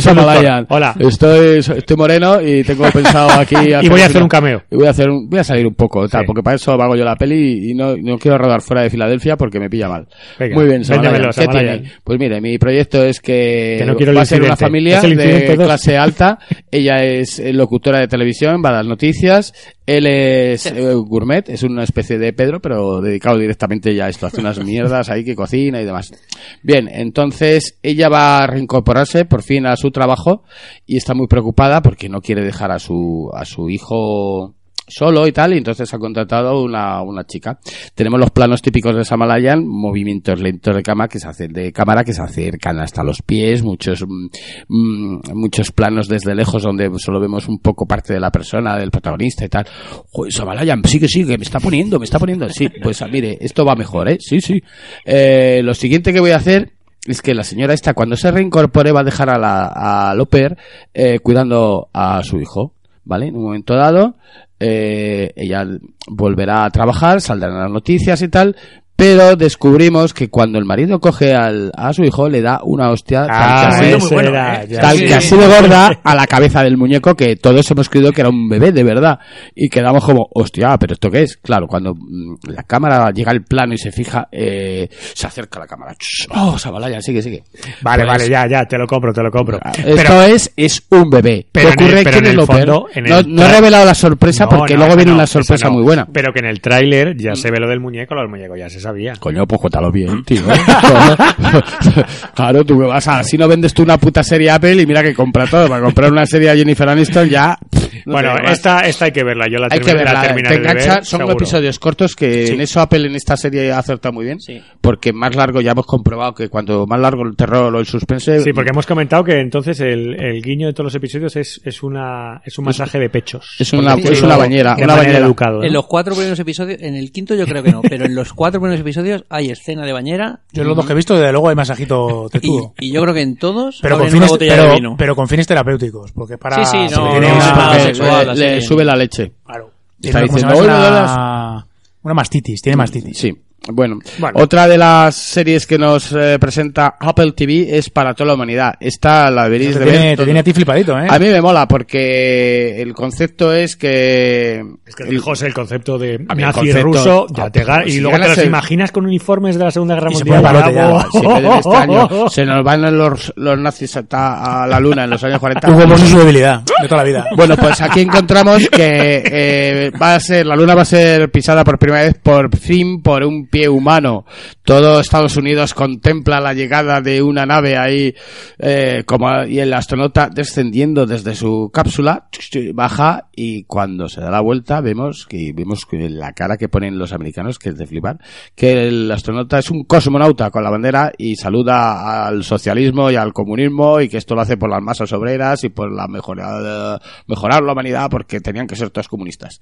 Los americanos se desesperan y pasan un bajón muy gordo, tan gordo, tan gordo, que Nixon decide salirse de la guerra de Vietnam y emprender la carrera espacial, pero vamos, la carrera no, aquello es la locura ya espacial. Eh, poco a poco eh, nos enteramos también de que los rusos van a montar una base militar. Esto no puede ser, los, los americanos tienen que montar otra. Corriendo deprisa, mm, alucinan. En la luna. Sí, en la luna, claro, al lado de un cráter. Los americanos van al lado del otro, al otro lóngulo del cráter a tomar y montar ahí una, una base. Se meten tal hostia que flipas del aterrizaje que hacen. pero vamos, pero llegan a la luna, como Dios manda. Y todo esto vamos a ver un poco... Eh, el- no, no cuentes más del uno, No, no, que ya, no, ya ya me lo has vendido, ¿eh? Hombre, es que está de pero, puta pero madre. se mantiene. Sí, sí, se mantiene porque no es todo, solamente imagino, eh, la decepción de un tío que no ha podido pisarla y que está mosqueadísimo, sino que vamos a ver cambios de, de cosas muy importantes. Pues, por ejemplo, eh, el enfoque del rollo femenino en la carrera espacial, cómo influye, eh, cómo influye eh, la política de Nixon al verse retirado, eh, todas estas cosas que manipulan un poco los viajes al espacio y, y encima avanzan. O sea, en- yo llevo siete capítulos y ya hemos avanzado como... ¿Cuántos son? Porque sean muchos, no sé. los, los que hagan falta, los que hagan falta. Sí, esta serie tú sería una de las temporadas clásicas de 22. ¿Tú crees que daría para Oh, eso? es que yo para 22 no les veo que sigan el ritmo hoy por hoy, ¿eh? Yo ya no- la vida digo, ya no está ya. hecho para 22 capítulos. 22 solo existe ya yo imagino que Supernatural. pu- pueden ser unos 10 capítulos máximo. Y de momento está muy interesante, ha habido muchos giros, eh, eh, mete muchos matices humanos, como te tra- puede transforma- eh, trastornar la cabeza estar en el espacio, el tener unos enemigos como son los rusos que te ponen cámaras en cualquier lado. No sé, todas esas cosas le están añadiendo mucho aliciente. Yo la recomiendo y, y verla, verla, porque Yo es que me, me mandaron las cintas, pero mi vídeo no funciona. Mad, Mad Men en el espacio. me mandaron No, no VHS Mad Men. y no funciona. bueno, y ahora tenemos aquí la bizarrada, la bizarrada que, que siempre llega a haber alguna bizarrada. Que esta es sí. Joder. ¿Quién, sabe- ¿Quién ha tenido los santos cojones de haberse visto más de un capítulo de ese? Yo me vi el primer capítulo, tú también. Yo no, yo he hecho como Jason Momoa dicho, y me quedé ciego. Yo No, me vi el visto. primero y dije, hostia. ¿De qué va esto? Pues esto va de que ha habido un virus, la humanidad ha perdido la vista Pero y además, pero ¿por qué esta trama se ha, esta trama se ha vuelto tan tan común ahora que si la peli está la peli de Sandra Sí. Bullock que hablamos, la, la copia esa que hicieron de Sordo, bueno, la de la del John Krasinski esta la de que está muy bien, un lugar tranquilo, eso. Si es que No, pero ahora ya estamos en el futuro. Eh, Sí, bueno, han pasado es una especie de Mad Max. Sí, Eh, eh, claro, pero es un Mad Max, pero partiendo de la base, ciego. sí, sí, claro, ha habido un virus que se ha cargado la mayoría de la población y los que han quedado están ciegos, o sea que para Bueno, mí hecho siguiente han- capítulo Es es, pero eso es un elemento narrativo absurdo, o sea, claro, sí, es que además- la humanidad se acaba, si te quedas ciego, adiós a la humanidad, Claro, a tomar por culo. eh, Yo no le vi mucho sentido. Yo veo que te narren un poco como eran, joder, la de Sandra Bullock o la de, yo que sé, o la, la misma del que tienen que ir en silencio y demás. Que sí, pero es el momento, ¿no? Del, luego ya hay un momento que eso no tiene mucho más desarrollo. Pues mira, empieza con un primer plano que acerca ahí a, a que va a haber un parto. Eh, entonces llega la parturienta agarrada por una cuerda que llega que le lleva hasta la tienda de campaña donde están eh, la mujer ahí pegando gritos y tal. Le da una botella de agua de, de plástico. Digo, hostia, el plástico es el que dura, además está limpio. Para haber pero pasado durar, dura. 200, El plástico dura. Esa es la famosa 200 crítica. o 300 años. No, la crítica es que si estás ciego nunca pongas un fuego en la tienda de campaña donde vives, tío. Por mucho frío que haga. Bueno, es ridículo. Pero mejor, oye, si estás ciego, no, hagas, no hagas batallas campales, porque Claro. lo que es, hay un momento dado que se están Que te peleando puedes cargar a los los tuyos, malos y los buenos, ves que el, el Momoa hostias como pares, que dice, vale, eso me lo creo, pero lo que no puedo entender es como en medio de una batalla campal, eres capaz de distinguir quiénes son los tuyos, Por el olor. los otros, es imposible. Tenían un elemento bueno que era lo Ah, de o sea los que- perros. ah, que se pelean. Pero se se pelean pelean. como animales. y- Espérate. Y, y no se dan entre ellos mismos. No, no, no, no. Solo dan a los malos o los malos a ellos. Y también montan a caballo. Tú montate un ca- a un caballo, súbete a un caballo, eh, que te venden los ojos y a ver a dónde llegas. Vamos, que sí, no la A la casa Socorro, y- pero lo Yo, primero. vamos, no creo, porque es que la premisa es absurda todavía. No, no, pero es que va más, a mayor mierda Yo me quedé todavía. en el primero y me parece suficiente. Sí. ¿Cuántos has eh. visto, José, de esto? Yo he visto el primero. Ah, también. Yo he visto el primero, pero me han dicho que gente que está experimentada en todo tipo de, de todo tipo de dolor, Gente más dura que tú. sí, ha visto más y dice, no, digo, pero esto mejora. No, no, va peor. O sea que ahí lo dejamos. Bueno, pues estas son las, las, a pasar ya. las tres más, más, más recomendables que tenemos. Bueno, más recomendables, por, por deciros algo. Bueno, de la- las que tienen en cartera que, que nos De verdad, en el artículo, sí, sí. ha- había dos bastante interesantes. Una es la de Time Bandit. De, Ah, la, de, la que comentaba Paul, la de, bueno, pues Sí, me sí. vi- además eh, me hizo gracia porque puso la reseña Paul esta semana y yo la vi Estuve- hace Fíjate que estuve a punto de cambiar mi truño. Por pero esta. dije, bueno, Y la vi hace un par de claro, meses. La vi, la vi ayer y me volvió a gustar. y la ¿eh? vi hace un par de meses en Movistar y, hombre, lo que yo lo que le veo es un poco irregular en ritmo, ¿eh? Tiene algunos momentos de bajona y sobre todo que el efe- los efectos especiales... ya, eh, El gigante mola, pero tiene algunas cosas que son muy duras, ¿eh? Yo no lo vi. Mis hijos que se suelen fijar no me dijeron nada de. Lo que tiene momentos- que, chocara. tiene momentos divertidos. No me dijeron, joder, que cutre. No, Fíjate. cutre no, porque O sea, lo, bueno, lo bueno no, que tiene Terry Gilliam es que visualmente siempre es un crack. Yo creo, a ver, a mí el mayor resumen de esa película, y esto no es los truños de Paul, y estamos hablando de esta, bueno, pero sí que es cierto que lo que me gustó al volver a verla es que eh, es Brasil, pero para todos los públicos. Es brutal, porque es que se saca, bueno, la historia, se ríe de la historia, lo de... Bueno, bueno, un la- running, un running gag con... con eh, Ah, bueno, con la pareja Con Michael Palin. Sí, sí, sí. Bueno, pero es que luego vi, yo no me acordaba, claro, pero el- es que Y con la otra, con Shelley- es Monty Shelley- Python. es la de- para mi punto de de vista, Resplandor, ¿cómo se llama? Shelley Duvall. Shelley Sí. Duvall. Tiene los Monty Python tienen grandes películas, pero son, son no dejan de ser bizarradas. Y incluso la vida de Brian se les va la pinza en ciertos momentos, pero es que esta me parece muy equilibrada porque no es tan loca. Y la volviéndola a ver, de verdad que no ha perdido. Y el guiño del que viaja en el tiempo, se ríen de Napoleón y le meten el este, de Robin Hood. El, De Robin la Hood es brutal, de la Robin Hood de Robin. Hood es, es brutal. Y la, O sea, hombre, y la brutal. de, y la de la Bella Bestia es muy dura, ¿eh? ¿Cuál es la hostia? Eso no lo he visto yo. Joder, la Bella Bestia cuando están en el barco. El barco en el que Ah, caen ah, es, tu- es la Bella ah, Bestia. mira, pues. Pero de bueno, viejunos. Pero claro. Pero bueno, pero sabes lo divertido de todo esto, que yo no me había dado cuenta que me lo, rec- me lo, me lo vieron mis hijos, yo no lo vi de pequeño. Que todo, bueno, evidentemente es un sueño, puedes entender lo que quieras, no sé qué, pero es que todo estaba en la habitación. Mm. Sí, O sea, todos es los un juguetes sueño están en la de él. habitación, sí. Y entonces el castillo final, que ahí es donde está la clave, está construido con Lego. Son piezas de Lego. O sea, es brutal y se ve ahí en grande y digo, ostras, acabo de descubrir una y, peli. el, y el final es durísimo. Y el final es que es El como... final es durísimo. Sí, sí, muy bien. Pues yo esa serie la veré. Vale. Inciso, truño de polla hecho ya. Ya está, ya está, un adelanto, un adelanto. Vale, la, la siguiente es, es- sobre todo es que tiene una curiosidad que, eh, bueno, va a ser la costa de los mosquitos. Protagonizada... pues no sí, va a ser un poco rara. La, la peli ya ¿Quién era- dirigía La Costa? ¿Era alguien conocido? Peter La- Weir, Peter ¿no? Weir, el gran Peter Peter Weir. Creo que es su única película mala. Yo ese tío le defiendo que ha hecho todo lo que ha hecho es bueno, Es desde el punto de vista menos. Pues eso. van a hacer serie. Protagonizada por Justin Terux, el de Leftovers. Sí, que tu- se, da la, se da la casualidad y de el que marido es el de sobrino... Jennifer Ex, ex marido. Ex marido que vio la vida. Y que, no lo sabía. Resulta que es guionista, el pavo. Pero, escucha, ahora que ahora viene lo, lo fuerte. Y se tatúa también. Es el sobrino del escritor de la novela original de La Costa de los Mosquitos. Pues chale, cojones. Joder. Eh, por eso lo habrán cogido. Sí, supongo. Ha dicho que se lleve mi tío royalties. Esto queda en familia. Yo que, yo que ya tengo la vida resuelta con el divorcio de la Aniston, pues Que me mantenga. Bueno, pues aquí vamos a dar un, un salto a, a que menos que los truños de Paul.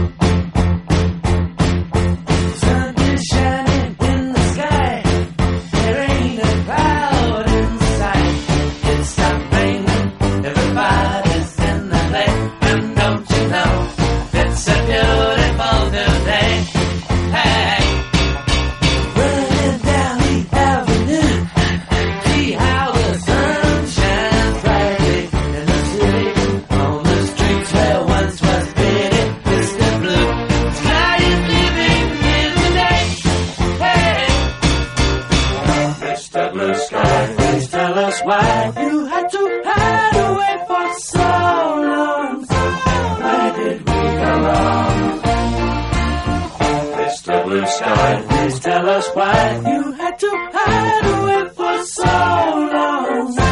Where did we go wrong?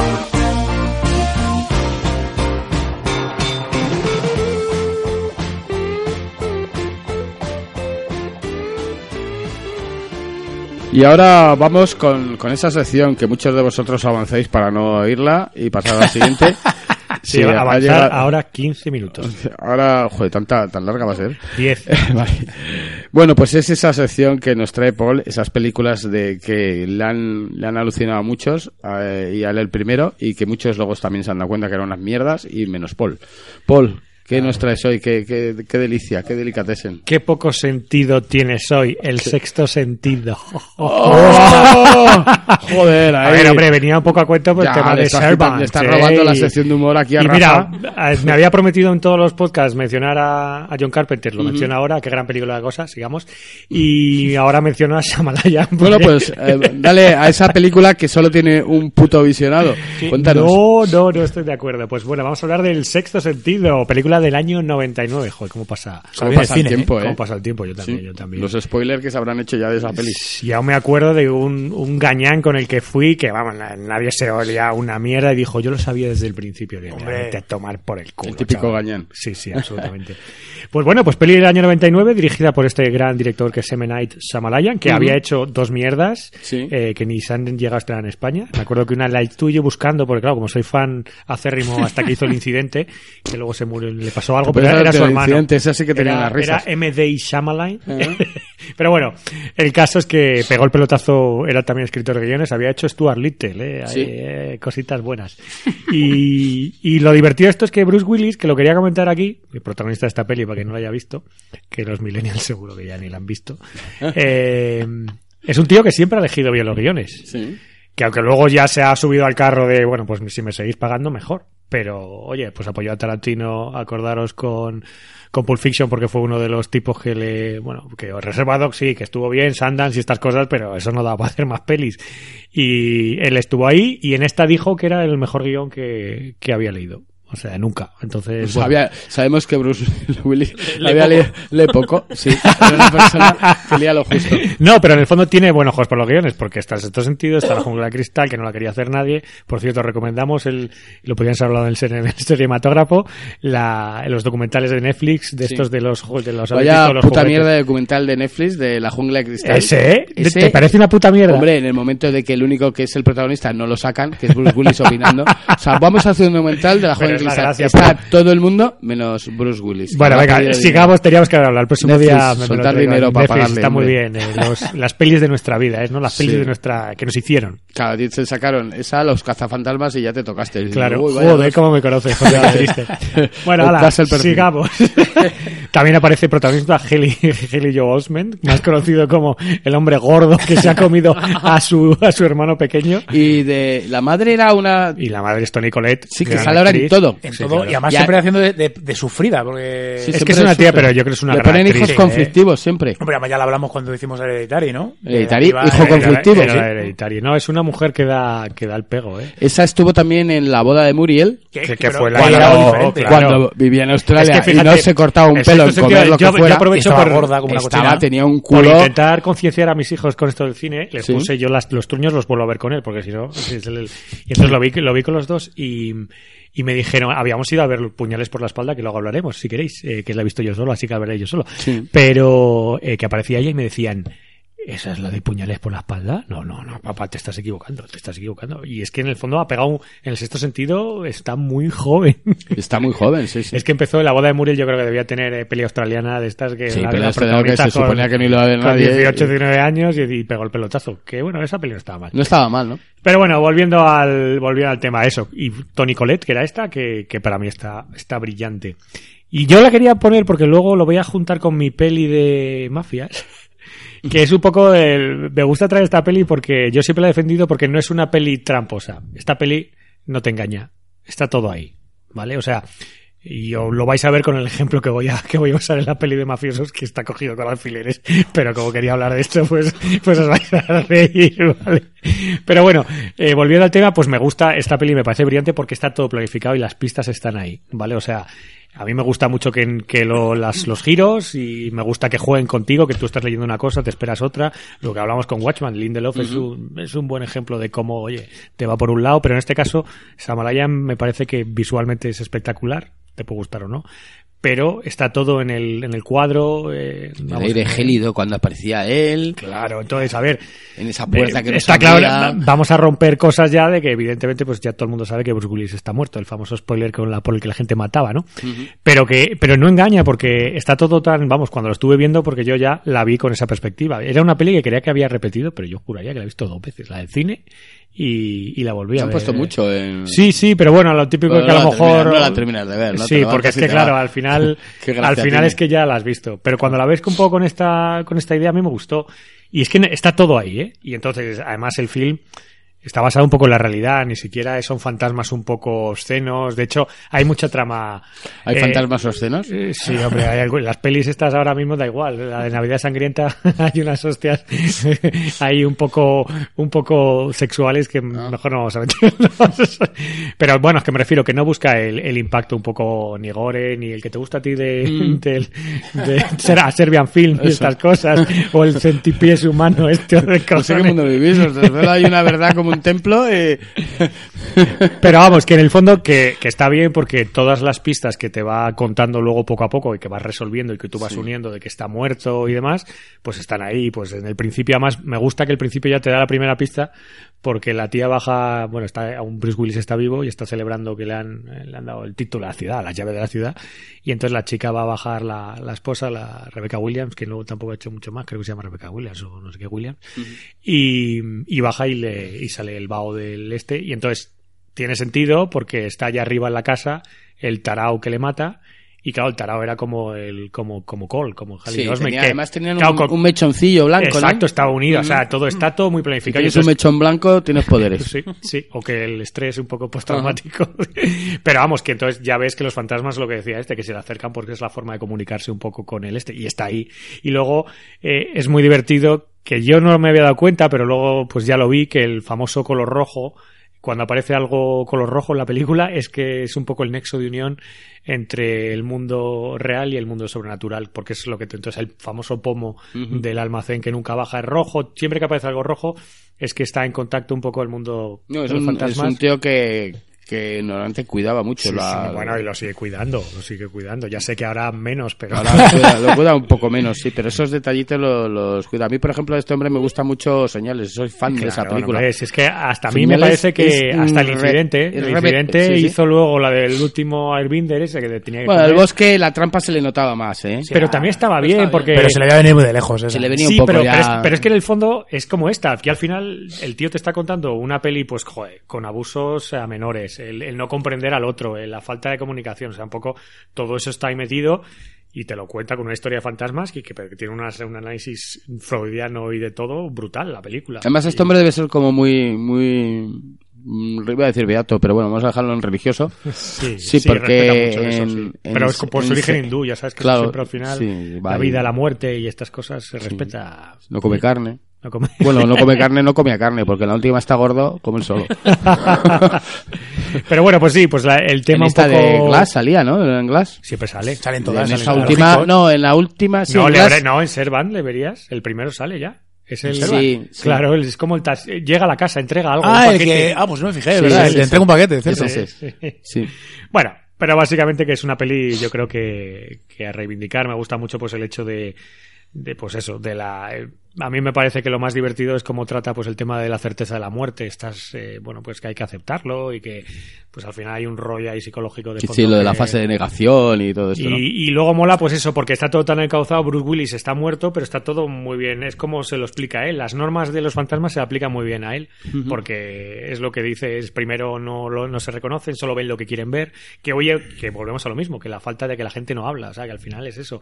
Todo eso empieza a solucionar, que es muy divertido, que también me fijé en ello, cuando la gente ya habla. O sea, Pero decías que no tiene elementos muy macabros con los muertos, porque no un muy mu- pocos. Coño, Mete un pues, sustito bueno en el baño del- Tiene del niño, susto, ¿eh? vale, me tiene susto en el baño, ¿Cuál? tiene... ¿Cuál si es del que no baño? se acuerda, si es que la ha la vi visto. el otro día. Cuando está viendo, no está él como metido en una casa, en una pequeña tienda de campaña. Claro, es el en la único tienda que de campaña. el vómito, el de la no, niña. perdona, luego hay uno que están unos ahorcados en, en la parte de un Pero ese edificio. no es, pero a ver, ese no es, pero ese no es un. Bueno, ver, hoy comparado, ¿no? En el año 99 eso era como, joder, aquí unos No, tíos hombre, colgados. no. Yo creo que pero- me acuerdo es el del baño. El No, del no, baño no, es muy bueno. pero es un poco el de. Es, es la guarrería, la escatología un poco ahí de. Yo no digo el susto del, del sonido, que James. eh, bueno, este es- solo va con James Newton Howard, que es Tiene muy buena música, porque se la pone James Newton Howard. Y eso está muy bien. Y en Señales hizo la obra maestra para mí. Esa, pues la música es espectacular.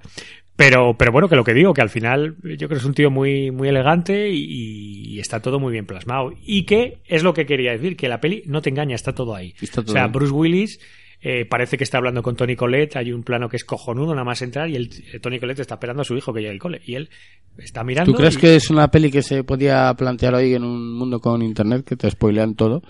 Pues está, está, es con una frase te la revientan, ¿eh? Está jodido. Está, eh, en su momento no revienta. había foros, no había un internet. No, pero a ver, ahí. pero ¿qué teníamos?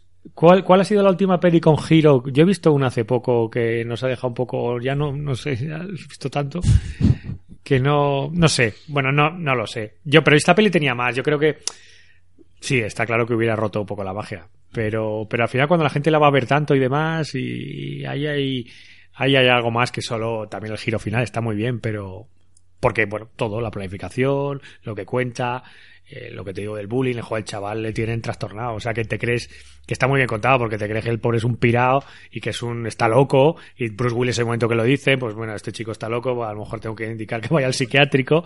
Pero, joder, pero luego ves que es que, pues eso, que la gente, lo que te decía, que no como no se punto en el lugar del otro, no intenta comprenderle o no habla. Y es curioso porque todo se empieza a solucionar cuando empieza a hablar. Cole empieza ya a resolverse, bueno, el chico empieza a, a- a ver lo que puede hacer cuando ya se abre a Bruce Willis.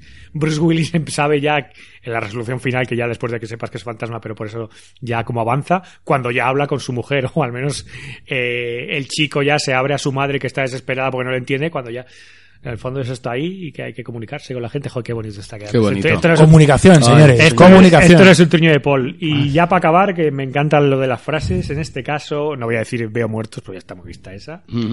Eh, me encanta la de ¿sabes por qué la gente tiene miedo cuando estás solo? Yo sí. me encanta. Y decía que te lo diga Kelly Osment cuando era así, era un, era un poquita cosa. Sí, ¿no? era un- A te lo dices ya porque te va a comer. Cuando podía taparse con una sola manta. Y no como Pues- un globo aerostático. Me gustó, la volví a ver, me encantó. Creo que le da un 8, ¿no? ¿Vosotros qué le dais? La habéis visto todos, evidentemente. Sí. Sí, hombre, que yo reconozco que solo la he visto en el cine, no la he vuelto a ver. ¿Ves? Lo que creo que me pasó a mí, ¿eh? Deberías comprarte un aparato de televisión porque la ponen. Ya veo, sí, pero, yo creo que es la típica que pillas empezada y a lo mejor la sigues viendo Sí. un poco y te vas. Aunque porque- sepas lo que pasa, ¿eh? Yo creo que un 7 tranquilamente sí se puede llevar esa Sí, hombre, un ¿eh? 7 un 7 tiene esa, esa peli. Pues yo, yo es que no la tenía como, como truño de Paul, yo sí la daba un 8. No, no, pero si el fondo, si las trinos de Paul es porque José creía que iba. Sí, pero no ha entrado. Yo pensaba que ibas a tener una, hoy una, nada, más, más pella de bajón, pero eso si no, Si no, te la destrozo. si no se lo- te la hundo con- empezando con la actuación de Bruce Willis, que yo creo que es la única vez que ha puesto unas caras diferentes, de las pocas Eh, veces. Sí, oye, te doy la razón. Yo creo que es el mejor papel de Bruce Willis Sí. y mira que ha hecho cosas, ¿eh? Sí, pero sí, siempre sí. hace lo mismo, sí, sí. Haciendo de muerto. Tenía otra con niño, tenía otra con niño, Mercury Rising. Hoy con sí, Bruce Willis, Hombre, con luego y luego tiene la del chico. El chico, y luego tiene una que va recorriendo eh, eh, un, haciendo de policía por un barco y el, Joder, es verdad, con. Hostia, la- la- con la que guardacosta, Con ¿no? la de La de guardacosta, ¿cómo con se Sarah llamaba Jessica esa? Parker. Vaya puta mierda Sí. película esa. Sí, sí. Voy a, viajar 10 minutos en el pasado cuando Paul dijo Sí, que elegía buenos papeles y buenos guiones. A ver, sí. bueno, y ahora ya está que lo regala, ¿eh? Ahora mismo, Sí, eh, Bruce Willis, Bruce Willis, ¿quieres hacer algo? Pues no tengo nada que hacer. vete. No, pero bueno, esa frase lo he dicho porque en el fondo esta peli la sacó adelante él, sacó adelante Pulp Fiction y la de la jungla no la quería, lo vio José el otro día, no la quería protagonizar Hombre, tuvo- nadie. Nadie. Tuvo una época que era eh, el actor de Hollywood. Pero que, su- pero que además que supo hacer guiones eh, en ese momento cuando elegía, elegía... A ver, siempre ha sido altibajos, pero de repente encontraba uno. Pulp Fiction ya era un tío conocido, pero ya, Hombre, y ya lo estaba, bueno tenía- ya estaba con la jungla 2. Y, Y la luego jungla- tenía Bruce Willis que te funcionaba en diferentes perfiles, en la comedia, claro. en la acción, en comedia con Y ahora lo tenemos en el mismo pack. eh, Puedes Sí, actuar Bruce Willis y pues eh, mm, eh, el, el otro, nuestro amigo, nuestro... Sí, hombre, eh, Nicolas Cage. Ah, bueno, bueno. Pues Nicolas está en el mismo pack. pero es imposible que haga tantas películas como Nicolas Hombre, Cage. Bruce Willis Nicolas no Cage es un género en sí mismo ya. No tiene esa capacidad. Además, Bruce Willis está ocupado tocando musiquilla y demás. bueno, pues Bueno. Esto, esto ha sido el, el truño de, de Paul de hoy que nos ha traído, que nos ha llevado al pasado de cuando un mundo, cuando el internet no era tal cual, donde los Sí, móviles buena se pregunta, usaban. ¿eh? Yo no sé si hubiera esta peli tenido el mismo impacto, ¿eh? Sí, eh, bueno, eh, ahí nos quedamos con el hombre que dirige películas donde salen viejos desnudos. A ver cuál es la siguiente que nos trae. Y ahora pasamos a nuestra conocida sección, el cinematógrafo.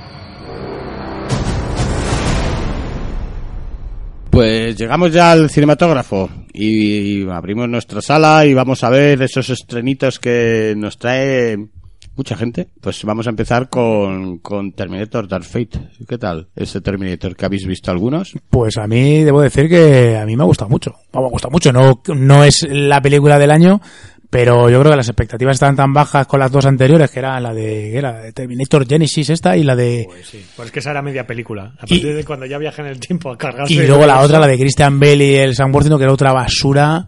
Bueno, yo eso no lo recuerdo más. José, a ver, di algo. ¿no? Yo de esa no me parece la peor, ¿eh? No, ¿verdad? No, no, no. A mí me luego- parece, ves igual, es una secuela que intentaba hacer otra cosa. Bueno, que parecido tan mala. Pero es que, pero es que Sam Worthington es lo que Es que es un cara, es un pero cara- bueno, pero para el papel que hacía, lo que pasa es que estaba Sí, demasiado sí, humanizado. es un cara cartón. Y luego Christian Bale lo hacía muy bien, un Bueno. poco muy líder vehemente. A mí no me convenció mucho. Y bueno, tiene sus efectos tal, no es una peli que, que te moleste a la vista. A mí esta, sin embargo, me parece que, que cambia bien el, el tercio, ¿no? Coge como con la- como el anterior se supone que había habido un cambio en el tiempo, ¿no? Que como que todo fluía de otra manera, aquí eso lo aprovechan de como una un cambio en lo que es la historia que conocíamos todos de, de Terminator o el devenir eh, estándar de la saga y creo que está bien aprovechada y sobre todo para mí a destacar el personaje de a ver que lo tenemos aquí creo que se llama Mackenzie Davis la la protagonista la que hace como una especie de pseudo Terminator femenino que creo que la piba les aguanta el tipo a tanto a ¿Qué a la versión propia es esta vez? Porque yo no la he visto. ¿Qué versión de Terminator? Es ¿La que- líquida, la mecánica? Pues No, aquí es- el malo es una una, evolución, sí, es una especie ¿no? como del, del T- el T-1000 pero digievolucionado y la verdad es que mola porque coge elementos de ese T-1000 Todos, cogen de todos, Sí. del primero, de... está bien. y, está bien. Y, pero la chica esta a mí, para mí es el descubrimiento de la película, porque es una tía que en las escenas de acción brilla, porque no- tiene, es una tía que tiene carácter, que llena la pantalla, y sobre todo porque le aguanta el tipo a, a gente como Schwarzenegger o Linda Hamilton. No, ¿no? Schwarzenegger la aguanta ya el tipo mucha gente. ¿eh? Bueno, Está claro. últimamente el pobre... Uf. A mí Yo, desde que vi con sandalias con... ¿Quién era? Eh, Eduardo, Eduardo Noriega era en un coche atravesando un pueblo. Sí, bueno, pero esa fue cuando dejó ya... eh, no, Eso- hombre, sí, Choache hace Ya. lo que hace ahora ya. Ya, Tiene que comer, ya. como todos. Pues a mí no, yo estoy con, a mí me gustó. Me Sí, parece ¿os que es una, sí, una, una vuelta a la serie B. Que Sí. la- a ver, no recordemos, a ver, hay que recordar que Terminator y Terminator 2, por mucho que tuvieran, le dieran toda Para la mí me sigue gustando más la, la primera que la segunda. Hombre, a ¿eh? mí, yo creo que envejeció mejor, ¿eh? Pese a los efectos especiales, yo creo que la, a mí la Hombre, primera me parece más la- potente. es que la primera de la historia es más chula. Claro. La segunda, pero es que ha hecho lo mismo. La gente la ha criticado porque dice, bueno, es que esto es lo mismo. Pero es que la 2 ya era lo mismo. O sea, al final, y era la serie B, era una especie de. La, la serie B, de hecho, son serie. Eran Bueno, una la serie segunda películas. era un alarde de Cameron con sus efectos especiales que los Sí, había puesto pero, ahí. pero que al final era una vuelta de tuerca, que si ahora el malo es bueno, que si el bueno es malo, que si el, el Terminator ahora es el T-1000, y está en el fondo, pues sigue los mismos, el mismo camino. Eh, vuelve a la misma historia, pero des- pues eh, es lo que te digo, esto no es una, no es una secuela chula. Vale, es una secuela más de lo mismo, pero es que era el espíritu de la primera. O sea, vamos, de la primera y de la segunda, que es el tío se ha querido olvidar de la 3. Y, Joder, de, es que la tres- y, de, y de la de Génesis y de la de no sé qué. Y, y bueno, me parece que está bien, a mí me parece entretenida. Mete el tema de, de las espaldas mojadas ahí, del cruce con México, que tiene gracia. Mete un toque ahí.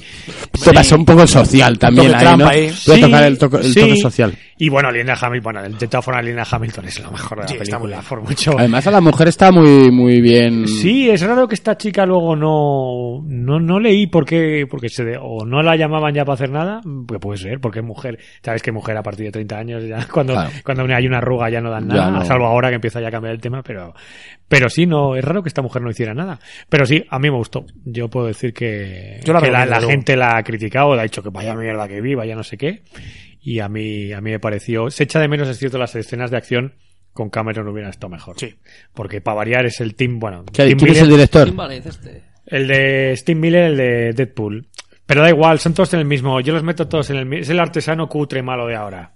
Que te hace unas escenas de acción que no te enteras de nada. Es una pena. O sea, la, hay una persecución, bueno, la que llegan ahí al- a la presa, bueno, hay una persecución no te enteras de nada. No te enteras de nada, pero nada, y con la, con la pasta que hay ahí. Bueno, a mí me pasó el otro día viendo la del con Michael, ¿cómo se llama esta esta? Ah, bueno, Six Underground. bueno, sí, esa- Eh, hay una Vente. persecución de una escena que dura como 20 minutos, no te enteras de nada, es que solo ma- ves gente eh, atropellada. De Michael Bay. Pero es que Michael Bay ahí ya lo sabes. Claro, y, encima- unas- y eso verlo encima en pantalla, bueno, que son grandes las teles que tenemos ya, pero Ya. eso encima verlo en pantalla pequeña, no sé yo si se ve algo, se Mm, entiende. Es un poco confusa, es un poco confusa a la hora de ver por todo lo que pasa, todos los desastres, todas las que es muy espectacular, es para mi- palomitera, pero palomitera de cine, no palomitera de casa. En casa eh, O pierde. sea, ¿tú crees que pierde? ¿Te hubiera gustado Sí. más verla en cine? Sí, esto es para verlo en cine. eh, tampoco es que te aporte mucho a la vida, Bueno, porque de es lo que es. Es un poco absurda también, tiene sus elementos, pero, pero es un cine que o lo ves en pantalla grande o te lo reduces y, y pierde la gracia. La única es como verte unos Transformers, Transformers en la tele, parece que te va a reventar la cabeza. Dices, ¿esto qué es? ¿Qué tantos colores? ¿Qué quieren decirme? Pero si tú te ves, por ejemplo, Dolor y Dinero, que hablábamos el otro día ya, Película- Me parece mejor película que ha es hecho la en su mejor que ha hecho porque está más contenida, está más contenido porque no la cuenta más, claro. Es cuenta más un relato, La una historia. tan bizarra que... Sí, pero cuenta más la- Es una bizarra. bizarrez que. Sí, sí, sí, lo entiendo. Que Y de, hecho, en. y de hecho la película es más normal que lo que es la historia real. Luego te pones a leer la historia real y Bueno, están más zumbados que la todavía, Están más todavía más- perturbados todavía. Esas cosas pasan en Miami. bueno, y ahora vamos con el pelotazo, el pelotazo. Ah, bueno, espera, vamos a puntuar. Terminator, ¿cuánto le damos? ¿Y qué le voy a dar? Yo Si le yo doy no un lo he siete visto. tranquilamente, ¿no? Pues yo lo, pues ya le doy que 7, sí. sí, ¿Cuánto da le igual. A ver. Pues, pues Bueno, le tú da- poner- dale, dale, Ya, dale. bueno, 8, cuando me la baje le pongo un 8. Yo un 10 le voy a Un dar. 8, le di un 8. le di un mira, 8. mira, Sí, claro, sí. si tenemos ahí una le conexión. Pues venga, siguiente. Venga, Parásito, peliculón coreano, de lo mejorcito Sí, que... quiero verla, porque me, me la vendiste muy bien. Ojo, ¿eh? es muy, muy buena. El- Yo sigo diciendo que los coreanos son de los mejores eh, tipos imaginativos haciendo cine. Nos están vendiéndolo todo. Es el Ah, tío, por marcar, es el tío de, del, de- de- ¿Cómo era? La peli coreana hasta el bicho que se soltaba por ahí. Sí, el director el- es un tío de, el del, un tío de género. el del renacuajo gigante aquel. Sí, Sí, y luego hizo la del tren, la del Pis- Busan. No, no, no, no. La Ah, de Snowpiercer. la, Snowpiercer, la que han hecho Ah, sí. serie Ah, ahora. sí, que- ya, pues sí. esa está chula. Sí. No, es un tío, es que es un tío de género. En Snowpiercer pierden los actores, son demasiado buenos para esa peli. Es decir, eh, que me, me explico, yo esa peli de Snowpiercer que me parece cojonuda la idea y todo, la veo que la interpretando los actores occidentales mm, me hace perder no credibilidad, sino que gana credibilidad pero pierde fantasía. Me molan más los actores coreanos, joder, más teatrales, más claro, más teatrales y más exagerados. Es una peli que no debía tener ninguna contención, es ninguna. que- Y esta de Parásito, la historia es brutal. Son unos tirados, una familia tirada, no inútil, simplemente vagos, Son vagos. unos vagos, son unos parásitos. Unos parásitos de estos que pues se se despiertan a la hora que les los cojones por las mañanas y van a comer, pero sin salir de casa, miran por su ventana eh, sin hacer nada, de como un borracho les mea al lado, ah, tal, está meando, qué asco, tal, pero si está meando al lado de la ventana, pero ni nadie se mueve de ellos. ¿Qué ocurre? Que un día un amigo de- del hijo le propone dar clases a, a la hija de, de un rico, de un, creo que es un arquitecto, ¿no? Por la Sí, casa que tiene. Sí, es, Un es- famoso. bueno, sí, es ah, un tío con dinero. Sí, dinero. entonces dice el otro, bueno, pero es que yo lo, lo que no tengo es un título que me acredite como profesor. Seguro que te sacamos. La hermana es muy apañada porque luego realmente son apañados. Esa gente no... no- Son parásitos, Sí, claro, sí. claro, se adaptan literalmente. Se adaptan, es y dice, bueno, pues la hermana- Se, se aprovecha de lo que hace el otro. Se va a offset y le saca un título y con un cortapega tal, tal, y va con el título. Luego lo da igual porque no se lo piden. Y luego tiene gracia, porque el padre le dice, joder, tu hija, si hubiera una escuela, si hubiera tu hermana, si hubiera una escuela de falsificación, estaría como... Es que son tirados porque ¿a, a qué, se- a qué se dedica esta familia? A doblar cajas para pizzas. Sí, Que es, y entonces, pues, con que les den las pizzas y tal, y bendigan lo que puedan, o sea, no salen ni a la calle a mendigar, están todos tirados ahí en, en su casa. Y poco a poco descubrimos de que, joder, que son gente apta que podría estar haciendo porque la madre es cocinera, es buena cocinera. El, padre fondo, ha sido, eh, a ver, en el fondo te deja ver que han tenido sus trajos, pero no El padre ha sido chofer y no sé tal, y han- han acabado, bueno, porque sí, porque son... pues, porque Pero es lo divertido de la historia. la historia, lo divertido es eso, Que pero te- crees que son unos hijos de puta al principio Sí. y unos cabrones y luego te das cuenta que son como todos en la película. sí, son exactamente como todos, salvo Lo- con estratos diferentes exacto. sociales. Y son todos igual de Eh, egoístas, Sí, igual de... eh, Se mete el hijo a darle clases a la hija y no, la hija a la hija del, del rico se mete a darle clases y le insinúa que claro que el siguiente es su Mete, mete después, mete a la, A la hermana, a la hermana. como psicóloga. como psicóloga porque tiene que tra- tratar tratar no, a la cla- no, pintura. sí es verdad que era un especialista en arte que había sido totalmente ah, muy afamada y tal. Y la mete. Y van colando todos a los, los miembros de esta familia. Hasta que llega un momento que ya esto no ahí paramos de contar por si no lo habéis visto donde da un giro a la historia donde tú te vas a pensar que es una especie de, mm, de comedia que estás viendo ahí de cómo unos tíos mm, de clase un poco social bastante social inferior se aprovechan de otros que se creen muy listos por ser muy ricos pues te crees que vas a ver eso pero no hay un giro una noche de lluvia verdad que aquello es el ya el Yo no creo va la, más. la peli mola por eso. Porque, Él no va más. Porque hay un momento que, bueno, eh, empieza desmadrada, te ríes porque son, te ríes por no llorar. sí Y te ríes con ellos o, sin, o de ellos y va evolucionando y ves que se Llega aprovecha. un momento que ves a toda la familia escondida porque se aprovechan de un día que se van los otros y se esconden en todas partes del sofá ahí. Y mientras se va la mujer, o cuando vuelve la mujer con su marido, que se empiezan a montar ahí un polvo y los otros mirando como escondido uno debajo de la mesa, otro. Es muy divertida. Pues eso, al final yo creo que lo que mola es dar el giro y entonces la peli pues pasa a comedia, thriller, y horror. claro, y al final, su- no contamos O sea, en qué se convierte, pero es otro a- cambio de género. Y es donde se ve un poco que este tío es de género. Yo lo digo Este- siempre, que esto, esto estos cambios tan radicales de género que dejan el culo así bastante torcido, ocurría también en el, en el Mar Amarillo, que empezaba, era la historia esta del coreano que se iba a Corea de, del Sur a buscar a su mujer, vivía en Corea del Norte, busca por un encargo de un mafioso que le decía, tienes que matar a, a un tío porque me debe pastar. Si me traes, si, si me, si me lo cargas, te voy a dar un dinero para quitarte los dedos. Pero era un, un coreano vicioso del norte que se gastaba la pasta en juegos.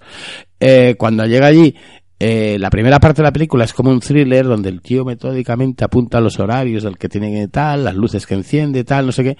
y la mitad de la película se convierte en un locurón que es una película de persecución, un slapstick de estos exagerado, con gente y gente persiguiéndole y tiene un final dramático, pero que te deja... Pero... Esa, esa no la he visto. esa no la he Pues visto, es, pero- es de, bueno, si te ha gustado estos y la otra te vas un poco virgen sin saber nada, lo vas a flipar. Vas a estar cambiando géneros, como le ocurre a esto, de, de una cosa a una película de acción a otra cosa totalmente diferente. Bueno, pues Muy está- recomendable. En resumen, esto está muy bien. Yo le di otro 8. Sí, a mí Parásito me parece de, de lo más original. Esperemos que no la caguen y le hagan un remake los americanos.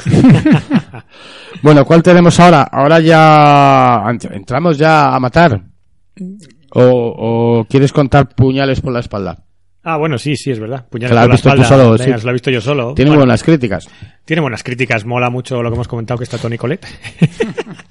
bueno, ya está, hay todo actores conocidos, Daniel Craig lo hace muy bien y nada, peli a ver, está bien, es original, te actualiza un poco el tema de Poirot y peli de Parece un poco un cadáver de los pósters, ¿no? Es un poco. Eh, El Cluedo. No, no, es un Clue- es una peli, es una, es una Agatha Christie Christie, es una. Agatha Christie puro, pero con una pequeña vuelta de tuerca. Está bien, se deja ver bien. Se deja bien, chula. la verdad es que está chula, está muy bien hecha, es el Ryan Johnson, el de el, el último de- Jedi. el último Jedi y sobre todo Looper, no, vamos a vender las pelis buenas de él, que también a mí me gusta el último Jedi, pero bueno, la grande grande Sí, Looper. Looper está chula. Y bueno, ¿Qué está tal, bien. ¿Qué tal la nave de armas? Eh, he oído que está muy bien, ¿no? Bueno, a Sí, ver, ella está muy bien, ¿eh? Luego, a ver, la- ella, ella, no- ella fea no es, vamos, pero a ver, pero hace sinceramente la nómina para los Globos de Oro, pero esto es como yo digo, a ver, los premios y más los Globos de Oro que al final los reparten entre la prensa internacional, vamos, que está todo más comprado que otra cosa.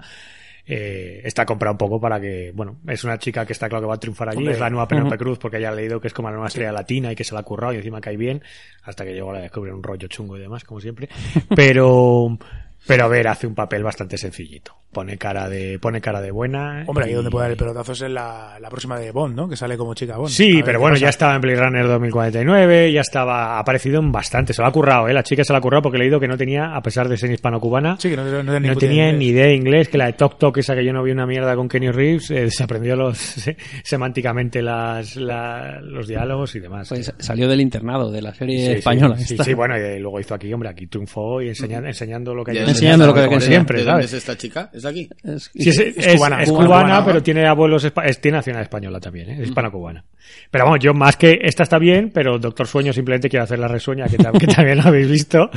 Pero, pero es que me hago, esa peli me ha gustado mucho, a pesar de que... De la sombra alargada que tiene Kubrick sobre... Eh, sí, y es curioso porque me parece que une muy bien. Yo no he leído la novela, aquí vuelvo a referenciar a mi espía Raúl, que, me lo, que es el que lee, yo no leo, es mi, la cabeza que lee, y que se ha leído todo Stephen King, es un fan acérrimo de él.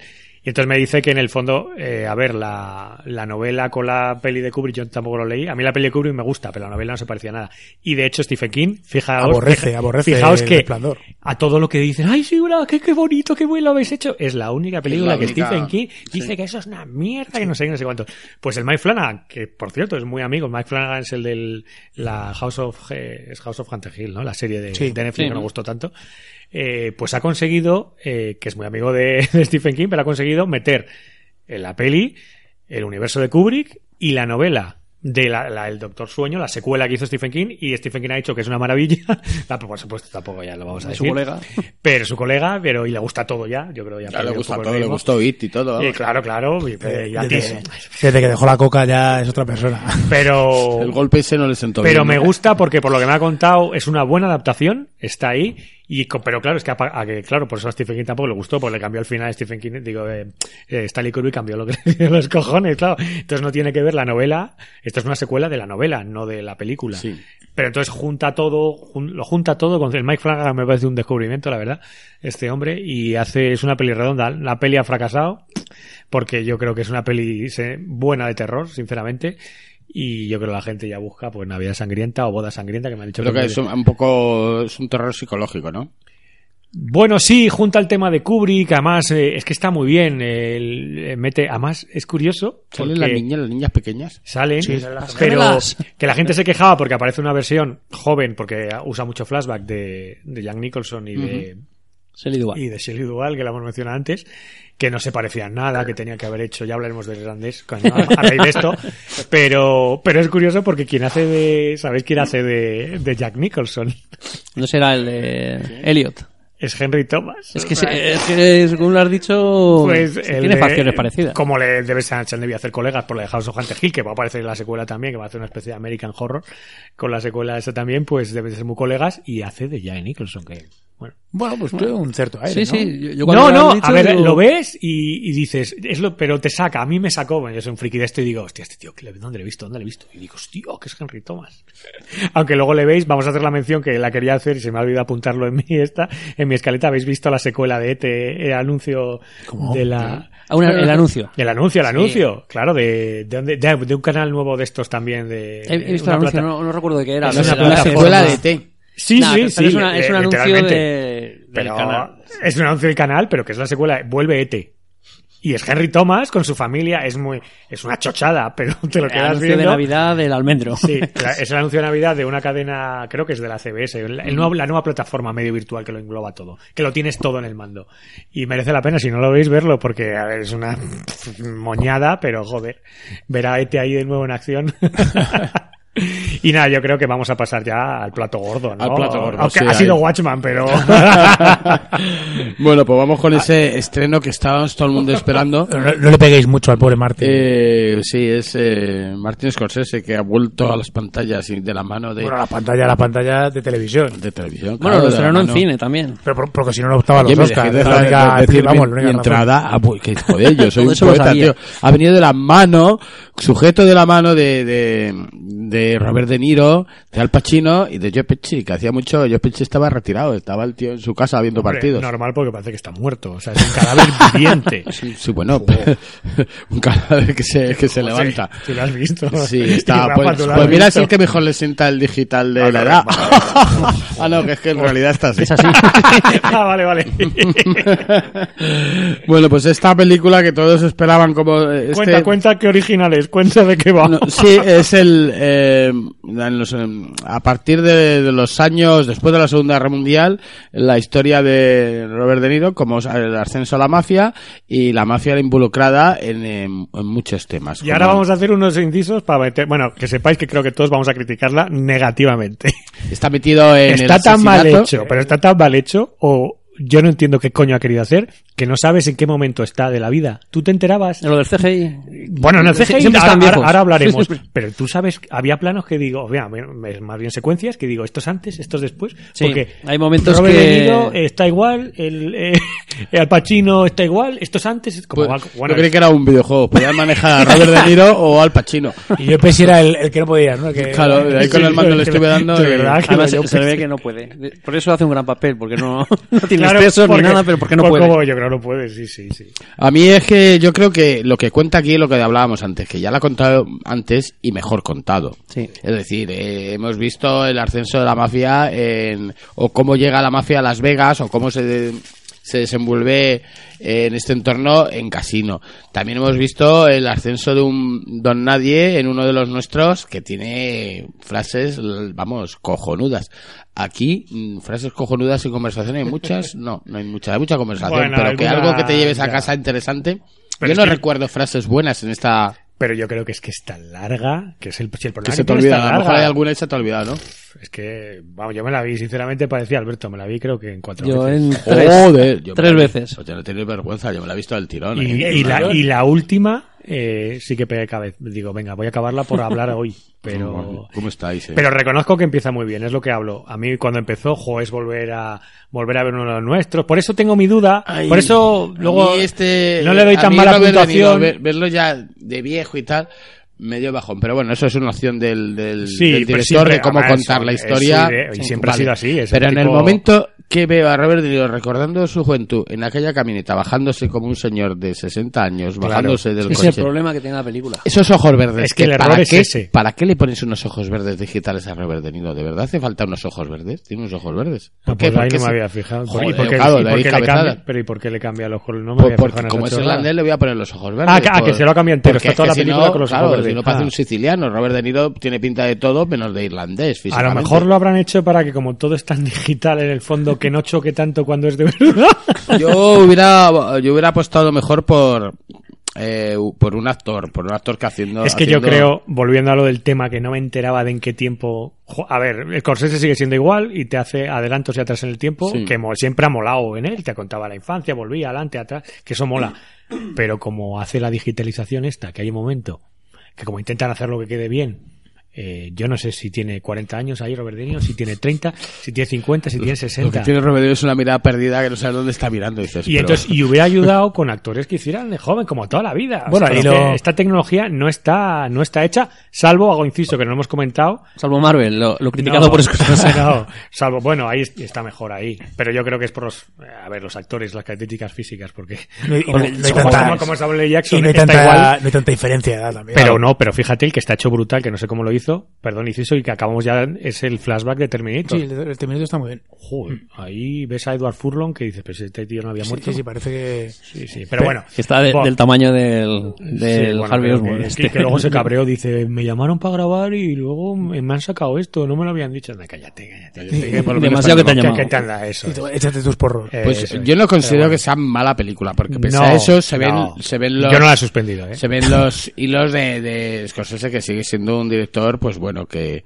que ha envejecido, pero no es, no es malo, es decir, está contando No, yo, creo que no ha envejecido. Ha hecho lo que ha hecho joder. siempre y lo ha hecho bien. Silencio, Pero... ¿te acuerdas? Tú lo has visto, no, Silencio, hemos entera sin, comentado, do- ya, sin ya. dormirte. ¿Tú lo has visto? No, no.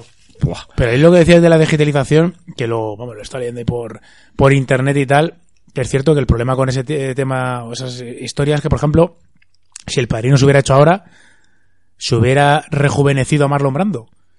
Porque te hubieras perdido la actuación de, de De Niro. de Robert De Niro. Pero que, es que no tiene sentido. No, pero, sí, pero te digo que, que es un problema que yo no veo el, el problema en cambiar un actor cuando hay una diferencia de edad tan grande. O sea, es que no, no le veo mayor problema. Ahora, como se ha puesto de moda esta estupidez, y supongo que aquí también es hacerles o echarles una mano o, o demostrar que mis colegas siguen siendo unos actorazos, pero ese es el problema, que si se hubiera hecho, por ejemplo, El Padrino, tendrías un Marlon Brando rejuvenecido que no hubiera sido Pero es que en no- absoluta misma película. Pero cuando la veas lo verás, si es que la ves. Eh, Me estoy quitando la gana. es que Robert De Niro, hay un momento que puede Tú hacerse esto con, con lo que dura no te lo ves en la con vida, tío. 50 En- en un mes. O sea, Robert De Niro hay, hay varias etapas que está claro que tiene 50, 60 y Sí. 70 y lo puede hacer él. Sí, o sea, va a aparecer en la peli, no es necesario. Claro. Que, que durante media hora aparece un chico Joven, más pues no pasa nada. Además es que es lo que decías antes de los movimientos. eh, Y eso- Ya no solo bajarse del camión, hay una escena que, Que se es supone que tendrá ¿eh? unos Es- 40. No sé, que Eh, se le, mueve. le da una paliza, El de la paliza, a un, ¿ves? a un Si es que frutero o no sé lo que o sea, es. parece Robocop. Es, es que si le ve intentando darle patadas ahí que dice, se le va a romper la cadera a ese hombre. Se supone que tiene 40 años y... Es ridículo. O sea, eso es lo que queda. Y él lo ha dicho el propio Robert De Niro. Solo, no sé si lo habéis leído. Que, que lo que él, claro, dice, bueno, que está muy bien lo de. No se metía, claro que se va a meter. que es no su película. mover. Pero claro, decía, pero es que yo pensaba, ¿cómo me movía yo con 40 años? Que tengo casi 80. Es que tiene casi 80. Claro.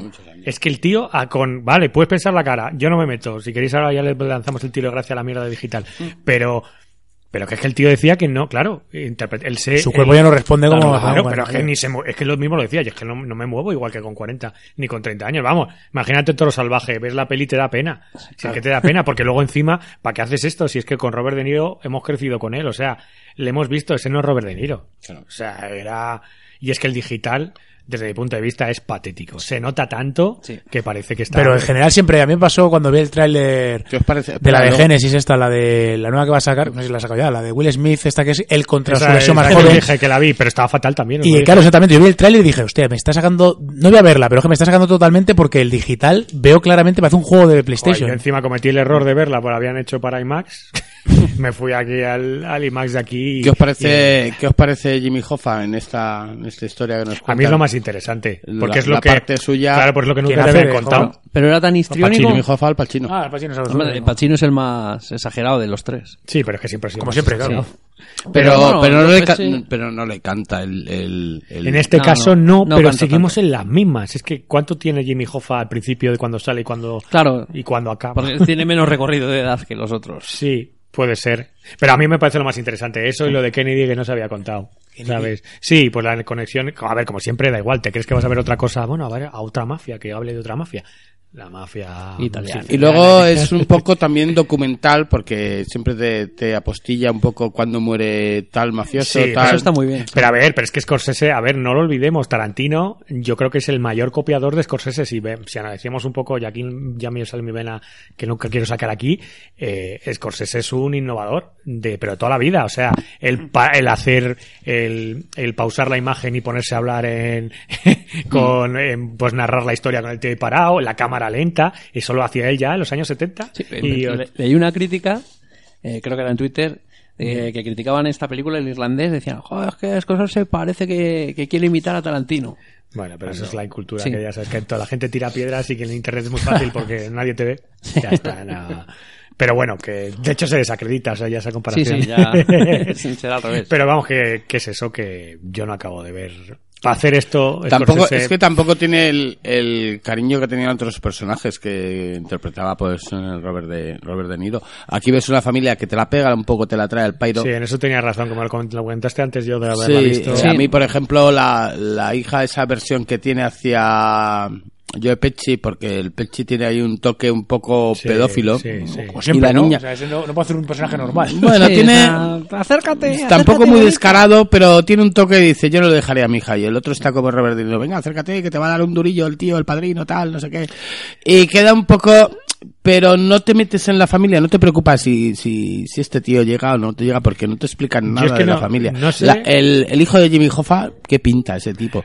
Que es el, Es salía- que- le vimos en Breaking Bad, este es el que como mataba... siempre el- es como siempre que hay, es una adaptación, yo no la he leído. Pero al final, probablemente irlandés, que pero sí que he visto el tocho, que es un tocho, probablemente toda esa información está, estará mucho mejor hilvanada. Esto es, esto en un libro puedes entender un poco que aparezcan todos esos personajes. Además es el Steve Silan, este, el guionista, el, bueno, luego el de Cadena Perpetua, el que ha hecho varias de, de Stephen King y demás, que es un tío bastante, bueno, bastante- Mm, yo no sé, yo ya te digo vamos. que no me involucro ni con los personajes, no me interesa mucho, ni tampoco con los diálogos que tienen, que se sientan muchas veces a comer. Pero es que le pierde el tiempo, es que no Claro. hace falta. ¿para ¿Cuántas- qué haces cuántas reuniones casi tienen en tres comidas horas, claro, y- y tres horas y media de verdad. Mm. Que es que no hace falta. Es que esta película, yo creía que, que sí, que contaba, es que no cuenta mucho.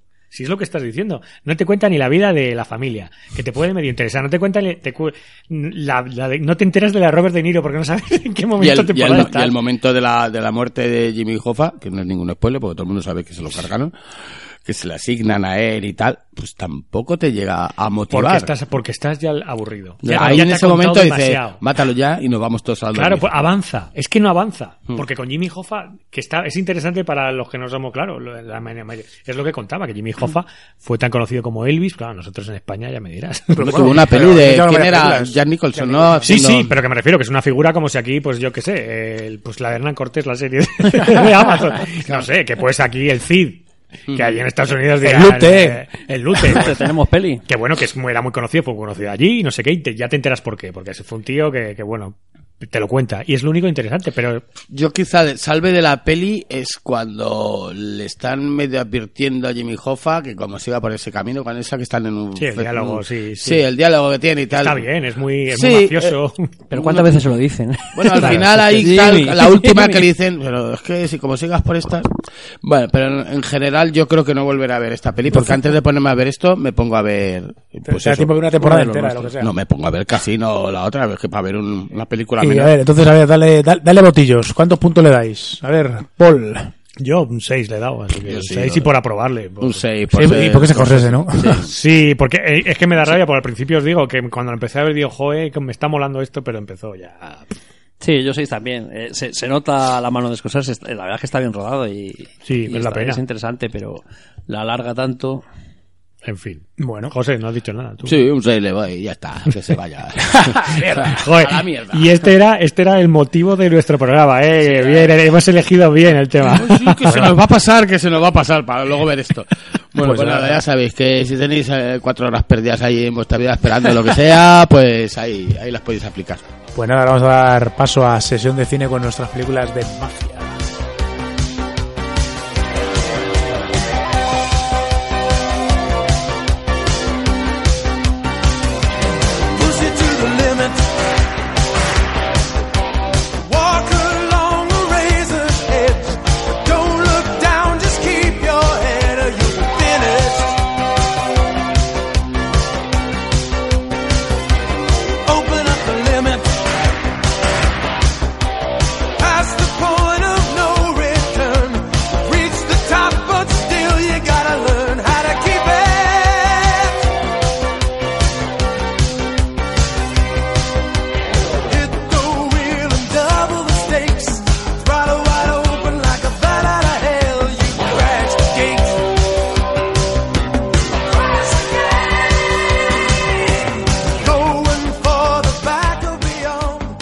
Ahora llegamos a nuestra última parte, es la sesión de cine. Eh, aquí traemos películas que nadie sabe que lo que vamos a traer, ni nosotros mismos. Y eh, eso sí, vamos a, girar en torno al mundo de la mafia, de Lampa y esta gente que, que se mueve por, por la codicia y la sangre y el odio. Vamos a empezar con nuestro amigo Paul. Paul, ¿qué tal está ese bocadillo que te estás haciendo? Pues un cabrón. Pues queréis empezar conmigo, sí, para que luego lo acabe más con mafia que la mía. A ver, ¿qué películas nos traes ahí de...? de- Pues yo he traído una peli de mafiosos muy clara y muy evidente que es Sospechosos Habituales. Bueno, Me ahí está que sí, no, hombre. Sí. Que sí, que sí, sí lo roza, sí lo roza. Sí, bueno, le estuve, le estuve dando vueltas, pero también quería lo que hemos hablado ya. José, no me estro... no me tires una bola encima. Eh, le estuve dando vueltas, pues evidentemente uno de los nuestros, oye, vemos esta o hablo de esta o, o Casino. Es que son tan evidentes un poco las pelis de mafiosos que, que bueno, pero por eso dije, mira, pues eh, me apetecía volver a ver Sospechosos Habituales. Y a, y a escuchar a Kaiser Sosek. Ya, que- Kaiser Sose. Kaiser Sose. Pues bueno, vamos a, vamos a comentar la peli para quien no la haya visto. Eh, por supuesto, vamos a spoilearla entera. Y vuelvo a lo mismo. Por eso os dije que había una conexión con el sexto sentido. Porque en esta peli es, es una. eh, Vamos, esta peli es una es más tramposa que otra cosa. ¿Vale? O sea, aquí, aquí te engaña. Todo lo contrario. Claro, todo lo contrario. La otra sí que. La otra es. Tiene un hilo claro y lógico, o lo puedes entender o no, o entras en juego o no. Aquí. Entra, entra a contarnos un poco la historia. Pues bueno, bueno, vamos a hablar primero de la peli del año 94, Ujú. dirigida por Brian Singer, más, más conocido como el hombre que hizo X-Men 1, 2 y luego le echaron por no sé por qué. Pero bueno, Se fue a hacer Superman. por tocar sí. niños. Sí, bueno, este hombre casi mejor no hablar. Sí, bueno, lo último que hizo fue la de Bohemian Rhapsody, que también le Bueno, echaron. hizo la mitad, ¿eh? Porque le En echaron fin, una patada. en fin. Pero bueno, que ganó, ganó el Sundance con esta peli y estas cosas y, y bien. Y, bueno, y también está metido aquí, que es el guionista, que yo creo que es el bueno. Yo, Brian Singer, la verdad es que muy defensor suyo no soy. Consiguió poner a los héroes Marvel un poco que, que ganan, generan pasta, pero poco más. Y, pero el bueno aquí es Christopher McQuarrie, que es el de los últimos de Misión Imposible, que para mí me parecen todas cojonudas. Y luego es el de Al filo del mañana, también. Que Ah, peliculón. buena, Ahí, claro. Las últimas de Misión Imposible son muy buenas, muy entretenidas y esa... Hizo Jack Reacher también, bueno, pero porque Ah, es muy amigo, es Bueno. muy amigo de Tom Cruise y, y bueno, y sobre todo ha guionizado que por eso es mi gran peli esperada de 2020, Top Gun Maverick. Oh, sí que verlo, ¿eh? El tráiler es ahí... ¿Verdad? Pero porque está Christopher McQuarrie, si no hacían la mierda, que yo creo que la primera no la he visto nunca entera, ¿eh? O sea. Pero bueno, eh, y luego es curioso porque tenemos a Gabriel Byrne, Benicio del Toro, Chas Palminteri, Kevin Spacey, que Kevin Spacey debemos decir que, que no le conocía en Nadie, ese momento, Nadie era un desconocido. Podía tocar a quien quisiera que no Vale. le iban a sacar el dinero. Y que en el fondo era la propia gracia de la película, porque al final descubrimos, y atención, si no habéis visto esta peli, pasar tres minutos, cuatro, que José me va a cortar en ese momento, eh, es el famoso Kaiser Sose, es él. ¿Vale? Entonces ya dejaba, la primera pista es que de hecho Sose, KS, Brian Singer es así de listo, que de verdad es así de, pero ahora os cuento, caído, pero hay una, hay una parte de luego más chula que ahora, que ahora llego. Y mm, bueno, pues a ver, es una peli en el fondo que cuenta, hay un robo, eh, que empieza con flashback eh, porque hay una explosión en un barco. Un robo organizado. Es de un robo ahí- organizado. sí, bueno, pero es menos organizado de lo que parece. ¿eh? Bueno, no es, un Cuidado. Eleven, no es un Ocean Eleven, vale. Exacto, no lo es, no lo es. Es Vale, organizado. a ver, cuenta, es muy interesante porque en el fondo cuenta en dos tiempos, como siempre, que esas películas al final, a ver, el montaje es muy bueno y yo creo que, aunque es muy tramposa, pero la peli mola y hasta el final pues te quedas un poco bocas, ¿no? Y lo que te va contando eh, es que es un grupo de criminales que les juntan supuestamente sin ningún sin ninguna relación aparente y para una rueda de reconocimiento solo para pillar a Gabriel Byrne, el personaje que es el que quieren, el Dan, Danny Keaton o no sé qué Keaton, que es como el, un poco un tío, un ex policía, eh, pues eh, bastante un poco de trapichero, que le han expulsado del cuerpo, que quiere rehacer su vida, pero en el fondo, bueno, personaje de estos acabado de cine negro, que, que bueno, que además te cae bien. En el fondo lo divertido también de esta peli y de estos géneros es que los malos o los supuestamente los seres humanos de conducta un poco de inmoral, pues acabas, acabas empatizando con ellos. Que eso, eso también quiere decir que en el fondo el guion está bien porque, Mm. bueno, oye, de- como siempre, desde el punto de vista de cada uno, pues bueno, no, no puede ser un tarao tan, tan tarao. Pero bueno, la cuestión es, esta gente se junta y decide montar una especie, hablando que hay una especie de, de botín, de droga y demás, que pueden, aquí está la relación con la mafia, que si la mafia, la mafia europea, que está tra- trayendo cosas, y hay una, bueno, y luego a mitad de la película sale la figura del famoso Kaiser Sose, que es una especie como del, la, la frase de la película era si el mejor truco del diablo es que es engañar al mundo de que no exista sí. y, y no sé qué. Bueno, pues tiene, tiene un par de frases, yo esa es la que he rescatado, tampoco hay mucho más. Pero lo que es muy divertido es que te va contando una historia así en flashback, que, que va muriendo uno a uno los protagonistas y, y quieren averiguar, el, bueno, en el fondo parece que Kaiser Sose eh, va a ser Gabriel Byrne, todo se dirige a ello. Pues yo esto no lo veo como película de mafia, no sé lo que entiendes tú por la mafia. ¿eh? Claro, por eso te digo que estaba pillado un poco Bueno, con... Está pillado, está pillado porque dices tú que está pillado. No, no, bueno, no, bueno, a ver, a ver, está pillado. Sí, sí, Es- no, no, hombre, eh, les encarga que esto sé, es un mafioso Mm. eh, que está trayendo droga a Estados Unidos, o sea, que sea la subtrama, vale, pero van a robar a, van a robar a, a la organización mafiosa de turno, ¿sabes? Y por El eso está- Padrino, está esta película como película de la mafia. eso sí. es, eso Claro. está, he dicho, yo me, me, me he inmunizado antes de hablar de ella. Pero, pero bueno, lo divertido un poco de todo ello que, que se deja ver y la sorpresa final es buena, aunque ya la hemos chafado por quien esté oyendo esto. Pero, pero luego me, me hace mucha gracia que no tenían ni idea, bueno, la peli igual, como siempre estas películas de bajo presupuesto no se iban a, no había manera de que las pagaran nadie, hasta que apareció Gabriel Byrne que tenía cierto, Caché. cierto renombre. Sí. Pero lo divertido que el cabrón de Brian Singer y Christopher McQuarrie eran, bueno, iban los dos juntos de la manita y no sé si eso significa un no va a Salió uno un de los. Baldwin, ¿verdad? Sí, Uno Es uno de los de la uno, pero no es igual, ¿eh? Pues igual. Uno Pero lo divertido es que a todos les dijeron que eran Kaiser Sose. Ah. Entonces todos interpretaron el papel como creyendo que al final iba, iba a ser Kaiser Sose y sobre todo Gabriel Byrne. Y estas son las leyendas que lees por internet que no sabes si son reales o no. Eh, a Gabriel Byrne le convencieron porque va a ser el protagonista, va a ser el malo. Y ah, la sorpresa, pues sí, eras tú Kaiser Sose y aunque al principio se te ve morir, no morías, que le engañaron así. Eh, de repente va al estreno y ve que Kaiser Sose es Kevin Spacey y dicen las malas O lenguas. sea, todos, todos firmaron, to- to- todos Sí, sí, firmaron sí, te- un te- final adecuado. No, a- no, porque date cuenta que lo cuenta, es que lo cuenta Ah. el, lo cuenta Kaiser Sose, lo cuenta, no sé cómo se llama cuando el papel cuando hace de, de, de lisiado, el tipo, pero claro, todos rodan su parte, que es el robo, lo, lo debieron rodar en hecho cronológico. Y medio más o menos, pues en el principio les debían decir que podían ser ellos al final. ¿Quién has dicho que era el que hacía de jefe de policía, que es el, El que Chas iba- Palmitieri, esa es también mi otra unión con el cine de mafia.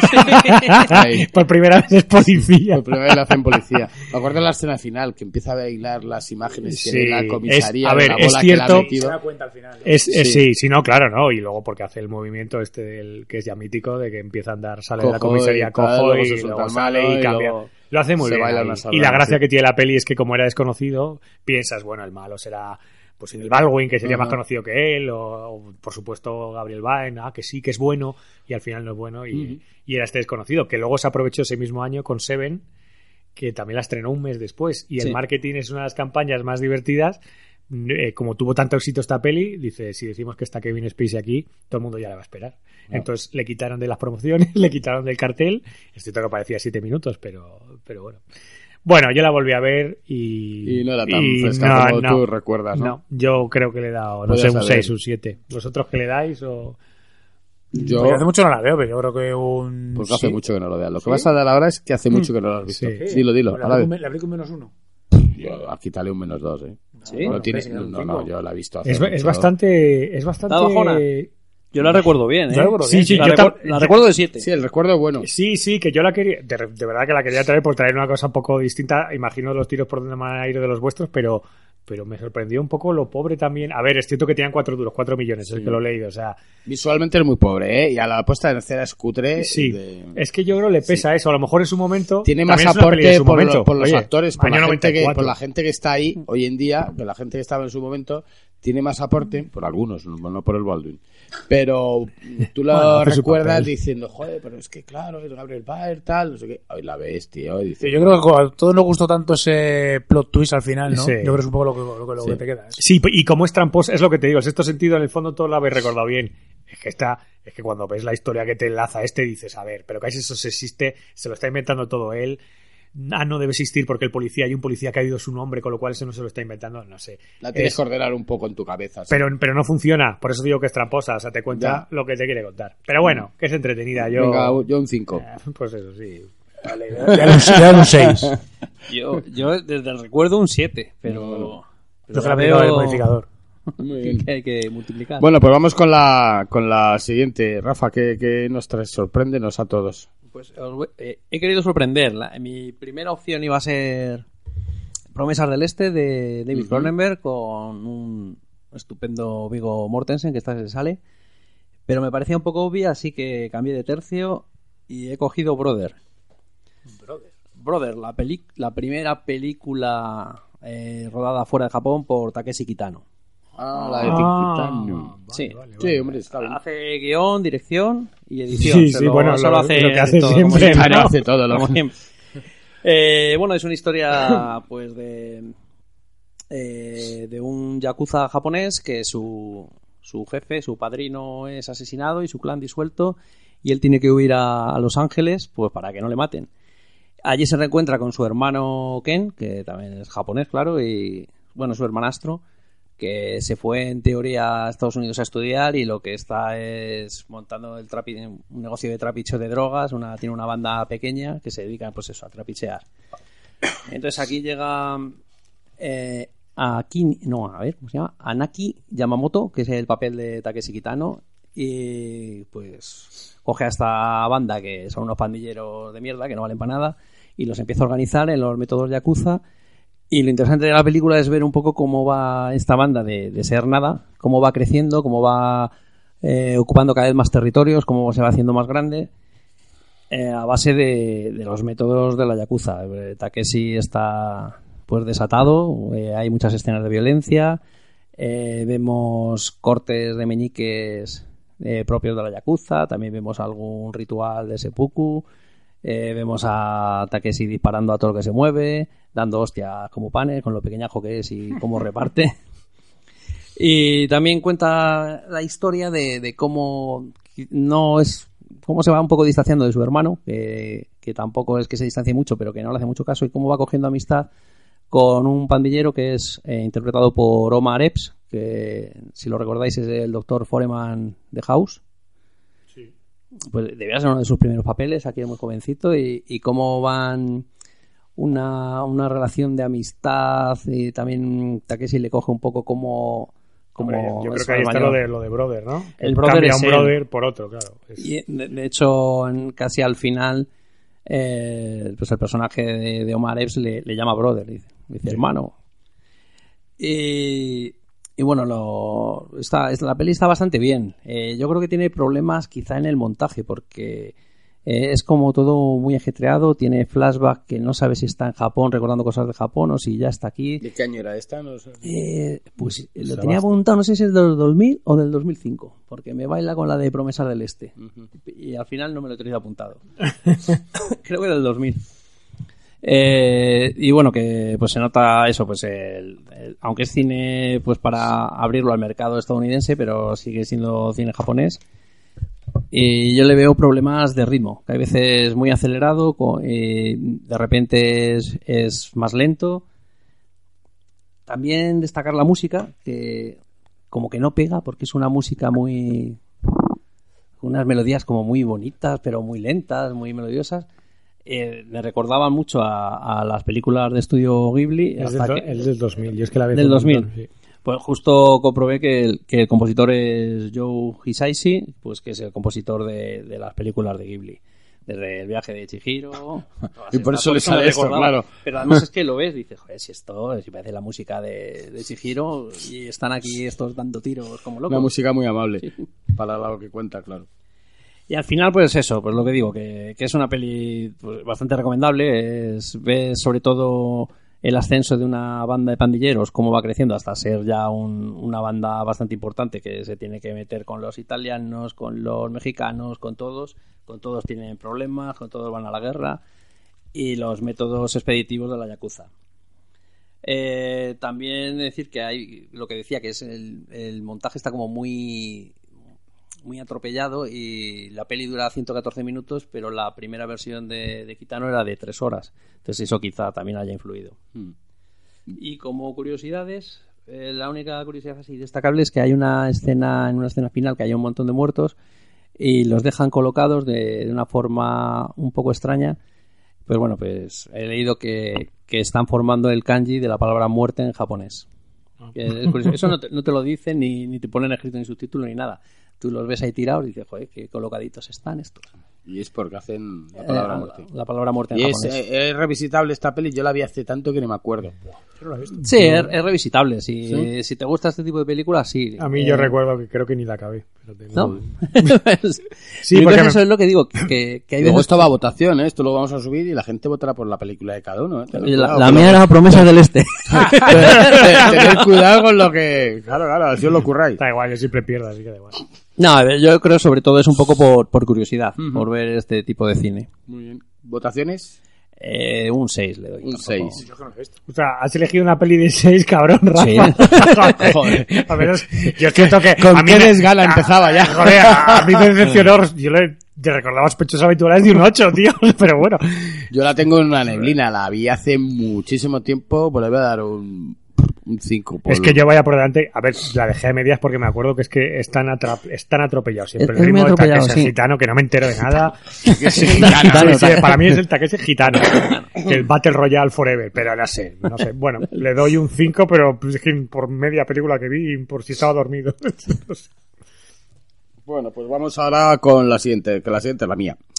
Eh, yo he traído, pues yo traigo películas, yo traigo cine, yo traigo a Scarface, que aquí la llamamos El precio del poder, de. De Palma. Hombre, ¿ves? Y además la Esa tengo la vista pensé. hace José, poquito. Además, Esa la pensé, menos mal que no. Esa la pensé. Además, sí, solo Pero, pero- eso. pero es que entendía que al final nos podíamos pisar. Yo creo que por eso también. Sí, yo me Por Rafa, no, habéis sí. tirado a las malas todas, ahí a... Bueno, cosas distintas. Oye, Rafa considera que le ha dado un 6, seguro que en su momento déjame- tenía un 7. o Déjame que apunte porque ya con tu película ya sé que sí que te voy a poner el pushing to the limit. Ese temazo ahí.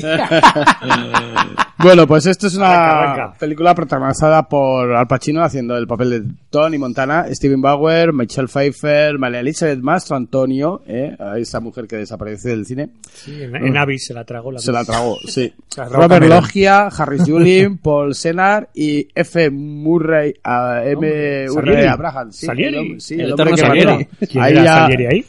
Este, el Sosa, el que bueno, el Sosa contacto, no, uno que el- tiene en eh, Sudamérica. sí, el- Ah, pero, pero es el pequeñito, ¿no? Ahora cuento papel, quién ¿no? Sí, que es el que le consigue la droga gasco porro. No, este, ¿os acordáis a uno que tiran por el helicóptero ahorcado? Pues No es... sale mucho. Hombre, sale lo suficiente, tenía hasta pelo este hombre. Sí, sí, sí. Sí. Bueno, pues el guion está, el guion es sorprendente porque es de Oliver Stone. Está guionizada por Oliver Stone, sí.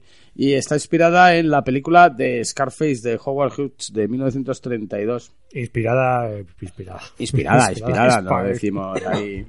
Bueno, pues el precio, adaptación. el precio del poder es una peli que todo aquel que quiera ser mafioso debería ver, porque te da lo, lo bueno de la vida. Te da droga, las mujeres, los coches y te hace viajar mucho. Esto es lo que he visto yo en la peli. Además, todo pasa en Miami. Y en Miami ya sabes que puedes ir como quieras, que siempre hay un tío más sortera vistiendo, y más en los 80. Eh, Tony es un cubano que llega a América en 1980, eh, exiliado de, bueno, cuando está Castro soltándose de todo el lastre de delincuentes y, y bujarrones, lo meten en un barco y se los llevaban, y todos eran exiliados políticos. Eh, Tony llega allí a inmigración y pues, lo primero que hace, que me he quedado sorprendido cuando lo vi, es descojonarse de la peña y trolearles a, a los, a los de inmigración. Con lo cual estos pues tardan poco en meterle en un, en un campo de concentración donde conoce a Manny, que es un chulazo. Campo de refugiados. Bueno, pues un campo barra refugiados barra, recontracción. Eh, y conoce a Manny, un chulazo que va peinado, no sé si os acordáis, peinado hacia atrás, un tío grande, con una presencia del que se hace colega. Eh, hay un tal López, que es un mafias, que a, través de, un contacto los contrata a estos dos para que estén dentro del campo de refugiados, para que se cargue a un antiguo funcionario cubano que había, eh, con una pinta de chungo de... No de chungo de, de- de aspecto físico, sino una pinta de pobre hombre, ¿qué tal?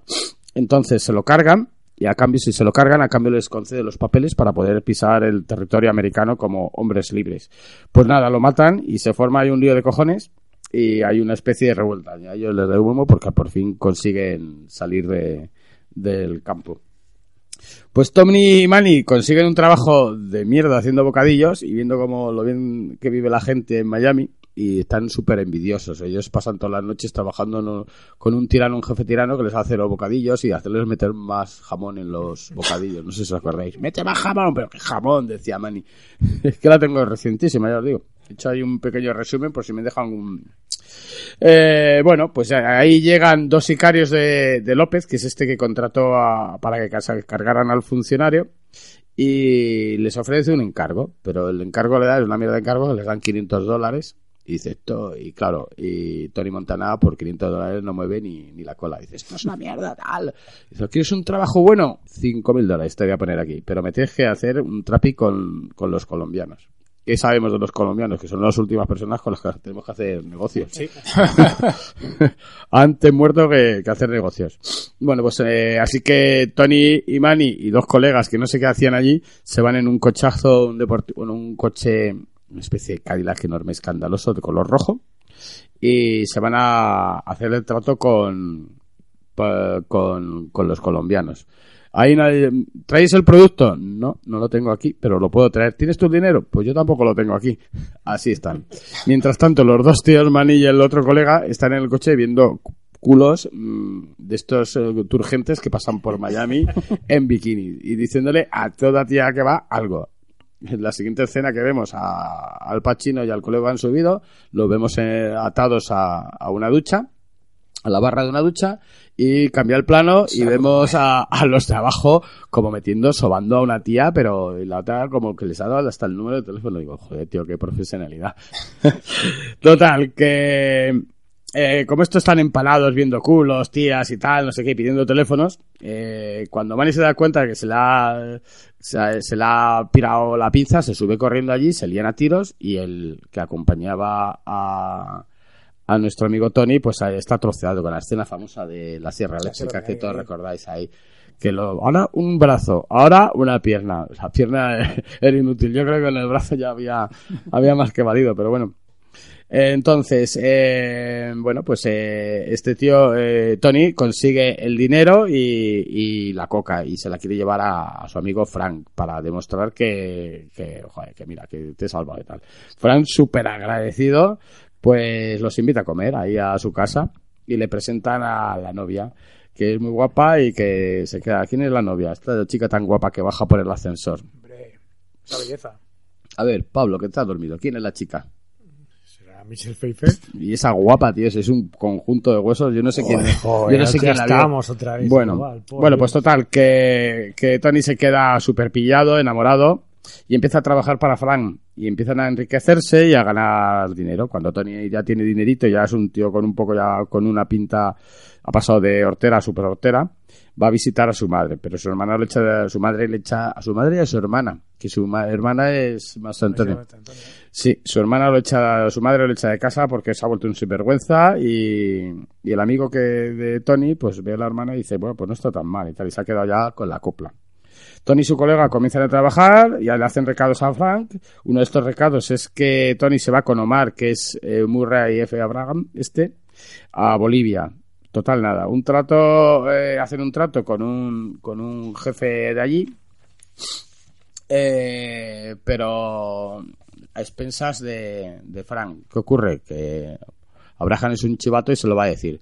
Y en ese momento Tony dice, mira, ¿veis este tío que va a coger el helicóptero? Pues es un, es un chivato de la policía. ¿Qué cogen? Pues otra escena mítica, mitiquísima, eh, que es cuando lo tiran del helicóptero y se queda colgado del cuello. Bueno, pues eh, Fran se mosquea cuando vuelve Tony porque ha hecho un trato mm, bastante malo con, con esto y le está sacando la pasta. Pues otro día en una disco, Tony ve, cuando van a, ve a su hermana bailando, que estos son los momentos de, yo no sé si recordáis el plan, el, la imagen que hay, porque es estridente, ¿no? Lo siguiente es, eh, eh, Al Pacino en la discoteca mirando a la hermana, porque la está Es un, sobando. poco, es un poco turbia. La, relación entre Pacino y su hermana es un poco Sí. turbia. Es un poco distinta, sí, es muy. A ver, Brian de Palma. Dice, bueno, pero tú no estabas, tú no estabas, y está mirándola y no le mola nada y cuando le pone el, el- la mano en el culo el otro, bueno, pues sube echando leches y mientras está teniendo una conversación con un jefe de policía que le garantiza seguridad, bueno, un soborno y tal.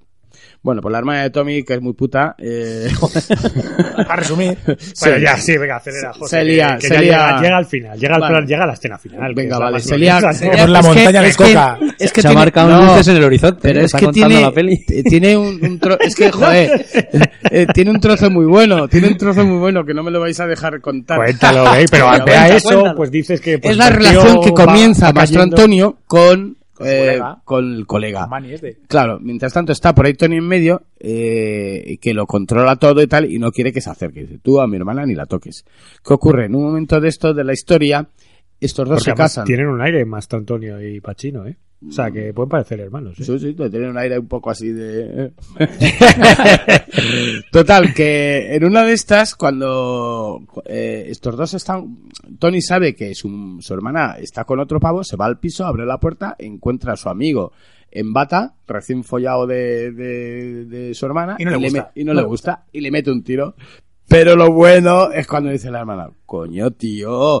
Tony, que estábamos casados y vamos a haceros una sorpresa. Mira, yo ahí me meaba, tío, de verdad. yo ahí no podía más.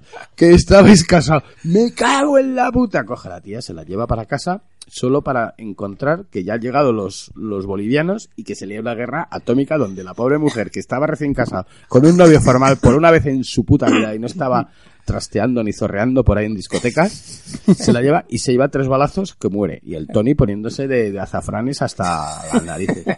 Mira, tío, qué película, eh, por Dios.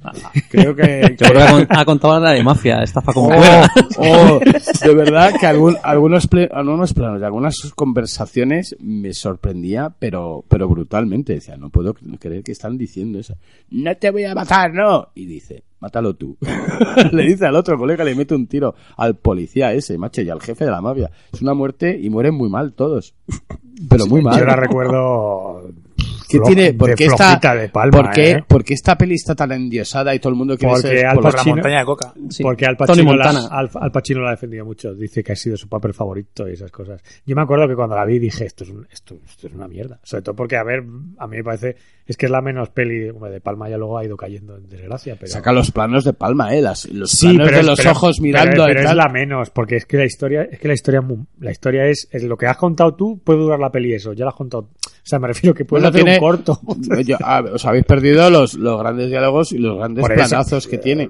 Eh, a mí sí no sé pero es una de las pelis más eh, a mí me parece que está míticas. sobrevalorada mucho. Es de las pelis más pero no ganó míticas. nada ni nada eh, ni premio ni Pues nada esta eh. peli te la podía hacer Nicolas Cage, eh, yo creo que hasta le sí. mejor, eh. Y sin coca. ¿eh? Sí, la montaña de coca. Esto, pues desde luego llegó tarde Nicolas Cage porque luego estuvo con ojos de serpiente, que, que me parece más graciosa que esta. Sí, más graciosa. La palabra Más graciosa. yo creo que aquí era un vehículo para el lucimiento de Pacino y Yo no sé si me ha sacado que la gente muera tan mal en, en determinados momentos de la peli que dices, te estás muriendo de verdad. O, o me ha sacado la ropa que llevan o la manera de bailar de Michelle Pfeiffer indiferente, mostrándole indiferencia a, a- al Pacino, que está como moviéndolo. La época, es tu época, así bailaba y vosotros. Joder, claro, claro, claro.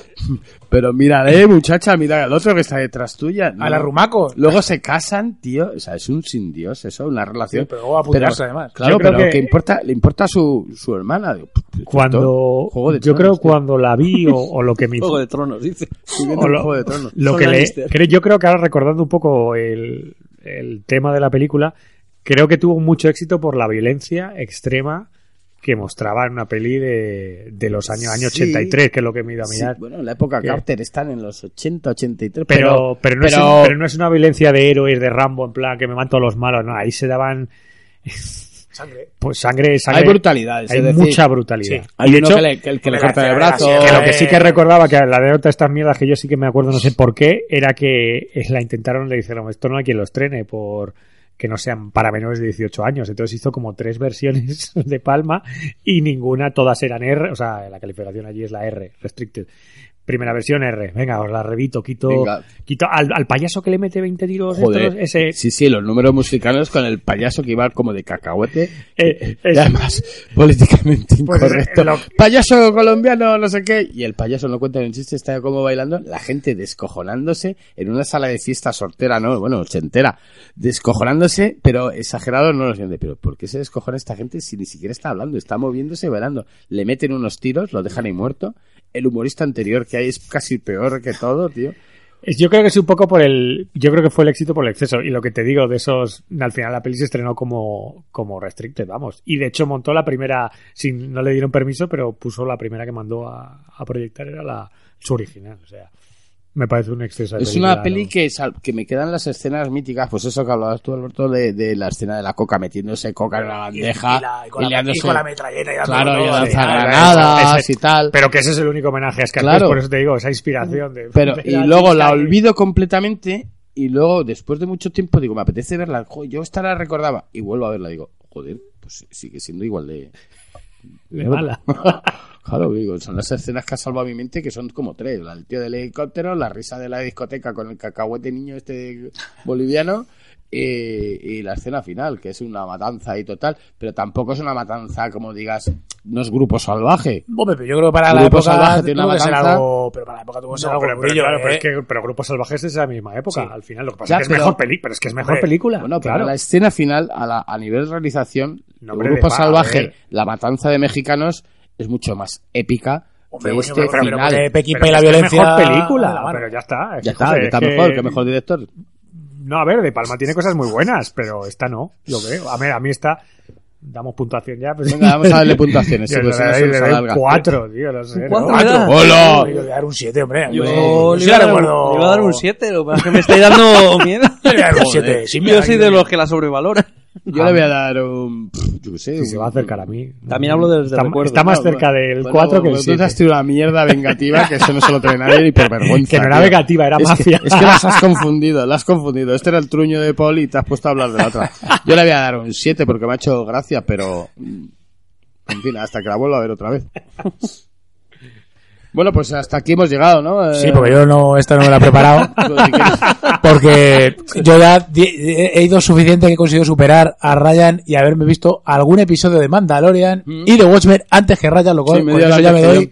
Te- con ya me doy por, por te satisfecho. perdonamos. ¿A- ¿Acabaste Watchmen antes que él? Eh, no, acabarlo no, que no lo he terminado. Ah. Pero me he visto episodios antes que él. Y de Mandalorian. Muy bonito, me desentierras de la tumba donde estaba yo mm, muerto de cuerpo presente, ahí con los estertores, y me haces venir aquí y no te has visto ni la puta película que hay que ver. Pero ¿Cuál, sí. cuál habías elegido por curiosidad? Vamos a la primera que se le ocurra La de, la de, ¿cómo se llama esta? El rojo vivo. La de Me. Sí. La- Ah, bueno, la clásica. La vi un día, hace ya años, no te creas que se la ha traído para acá, ¿eh? No, No, ya. ya, ya, ya. Entre otras cosas, porque esa película debe ser probablemente imposible ver en la tele ahora mismo. En filming, lo que hablamos, seguro Sí. que está ahí. En fin, bueno, pues hasta aquí hemos llegado con nuestro programa ah, de mafiosos y ya volveremos eh, ya el año que viene. Vamos a descansar y, y algunos volveremos a, a- a ser ingresados en los clínicos y en los hospitales, mientras otros se degustan con el queso que... eh, ¿Y ¿Tenemos tema o lo que surja? eh, bueno, Star tenemos, Wars era, ¿no? Space, Space Opera, ¿no? tenemos algo de, del espacio. Sí, ya veremos. Sagas cuál es. galácticas o cosas espaciales. Ha- habla- o, o, Cosas truño- o espaciales. truños, bueno, cosas espaciales. Cosas espaciales, todo, que el de truño galáctico. Cosas espaciales heroicas, no valen cosas espaciales de terror. Ni, ni de coña. Nada, de, coña gala- de galaxias Spaceball- de terror. Spaceball y- tampoco. Y, y comedia no, comedia ya tiene Rafa su... Su venganza personal. yo, yo aquí iba a traer lo, la de mafia. lo- lo abarca todo, lo abarca todo.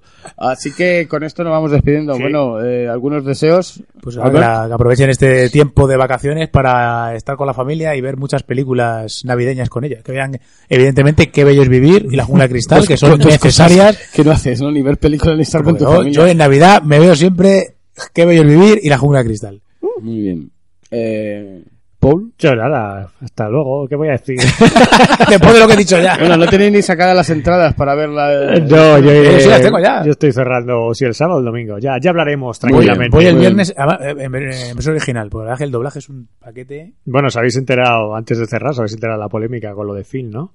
Que no han cambiado el Que le han doblaje, cambiado ¿no? el doblador. Estas cosas un poco así que no ha debido gustar a los de arriba de Disney y, y el tío de la del vamos el que ha doblado Finn en la Nosotros. en las otras dos le han cambiado no sé a ver qué tal ha Bueno, para, quedado lo que tiene, para lo que tiene que decir. Sí. sí bueno pero yo que soy un purista de esto me jode mira la de Terminator como me fastidió no ir a Constantino Romero sí. Que decía Abrams que esto era, que había que tener en cuenta que esto son películas Para niños. para niños. Mal avance. joder, Está dando un avance. recado importante ahí. Sí, Sí, está dejando un ¿Ya mensaje. ha dicho eso? sí, sí, lo ha dicho. De hecho, ten en cuenta Claro, que todo que vais a ver... sorprende a nadie. A ver, Star Wars es son películas para Sí, sí. niños. o sea, Sí, pero joder, no sé si eso es bueno o malo, que en palabras del Ya, director, es ¿no? que el director te anuncia eso es como... Bueno, bueno. significa, significa lo que vas a ver. Bueno, ahí nos Bueno, encomendamos. Si la veremos Venga. todos y las Y comentaremos. ya, ya la destriparemos, ya como el irlandés que seremos los únicos que la han puesto como, como caerse un burro. El único podcast que, que se mete Que se mete con el irlandés. Al cual la mafia va a mandar a su gente. Pues yo nada, que felices fiestas y hasta el próximo programa. Bueno, pues hasta aquí hemos llegado. Así que un saludo y que tengáis felices Navidades. Hasta luego. Chao, chao. el próximo programa, amiguitos, y no olviden supervitaminarse y mineralizarse.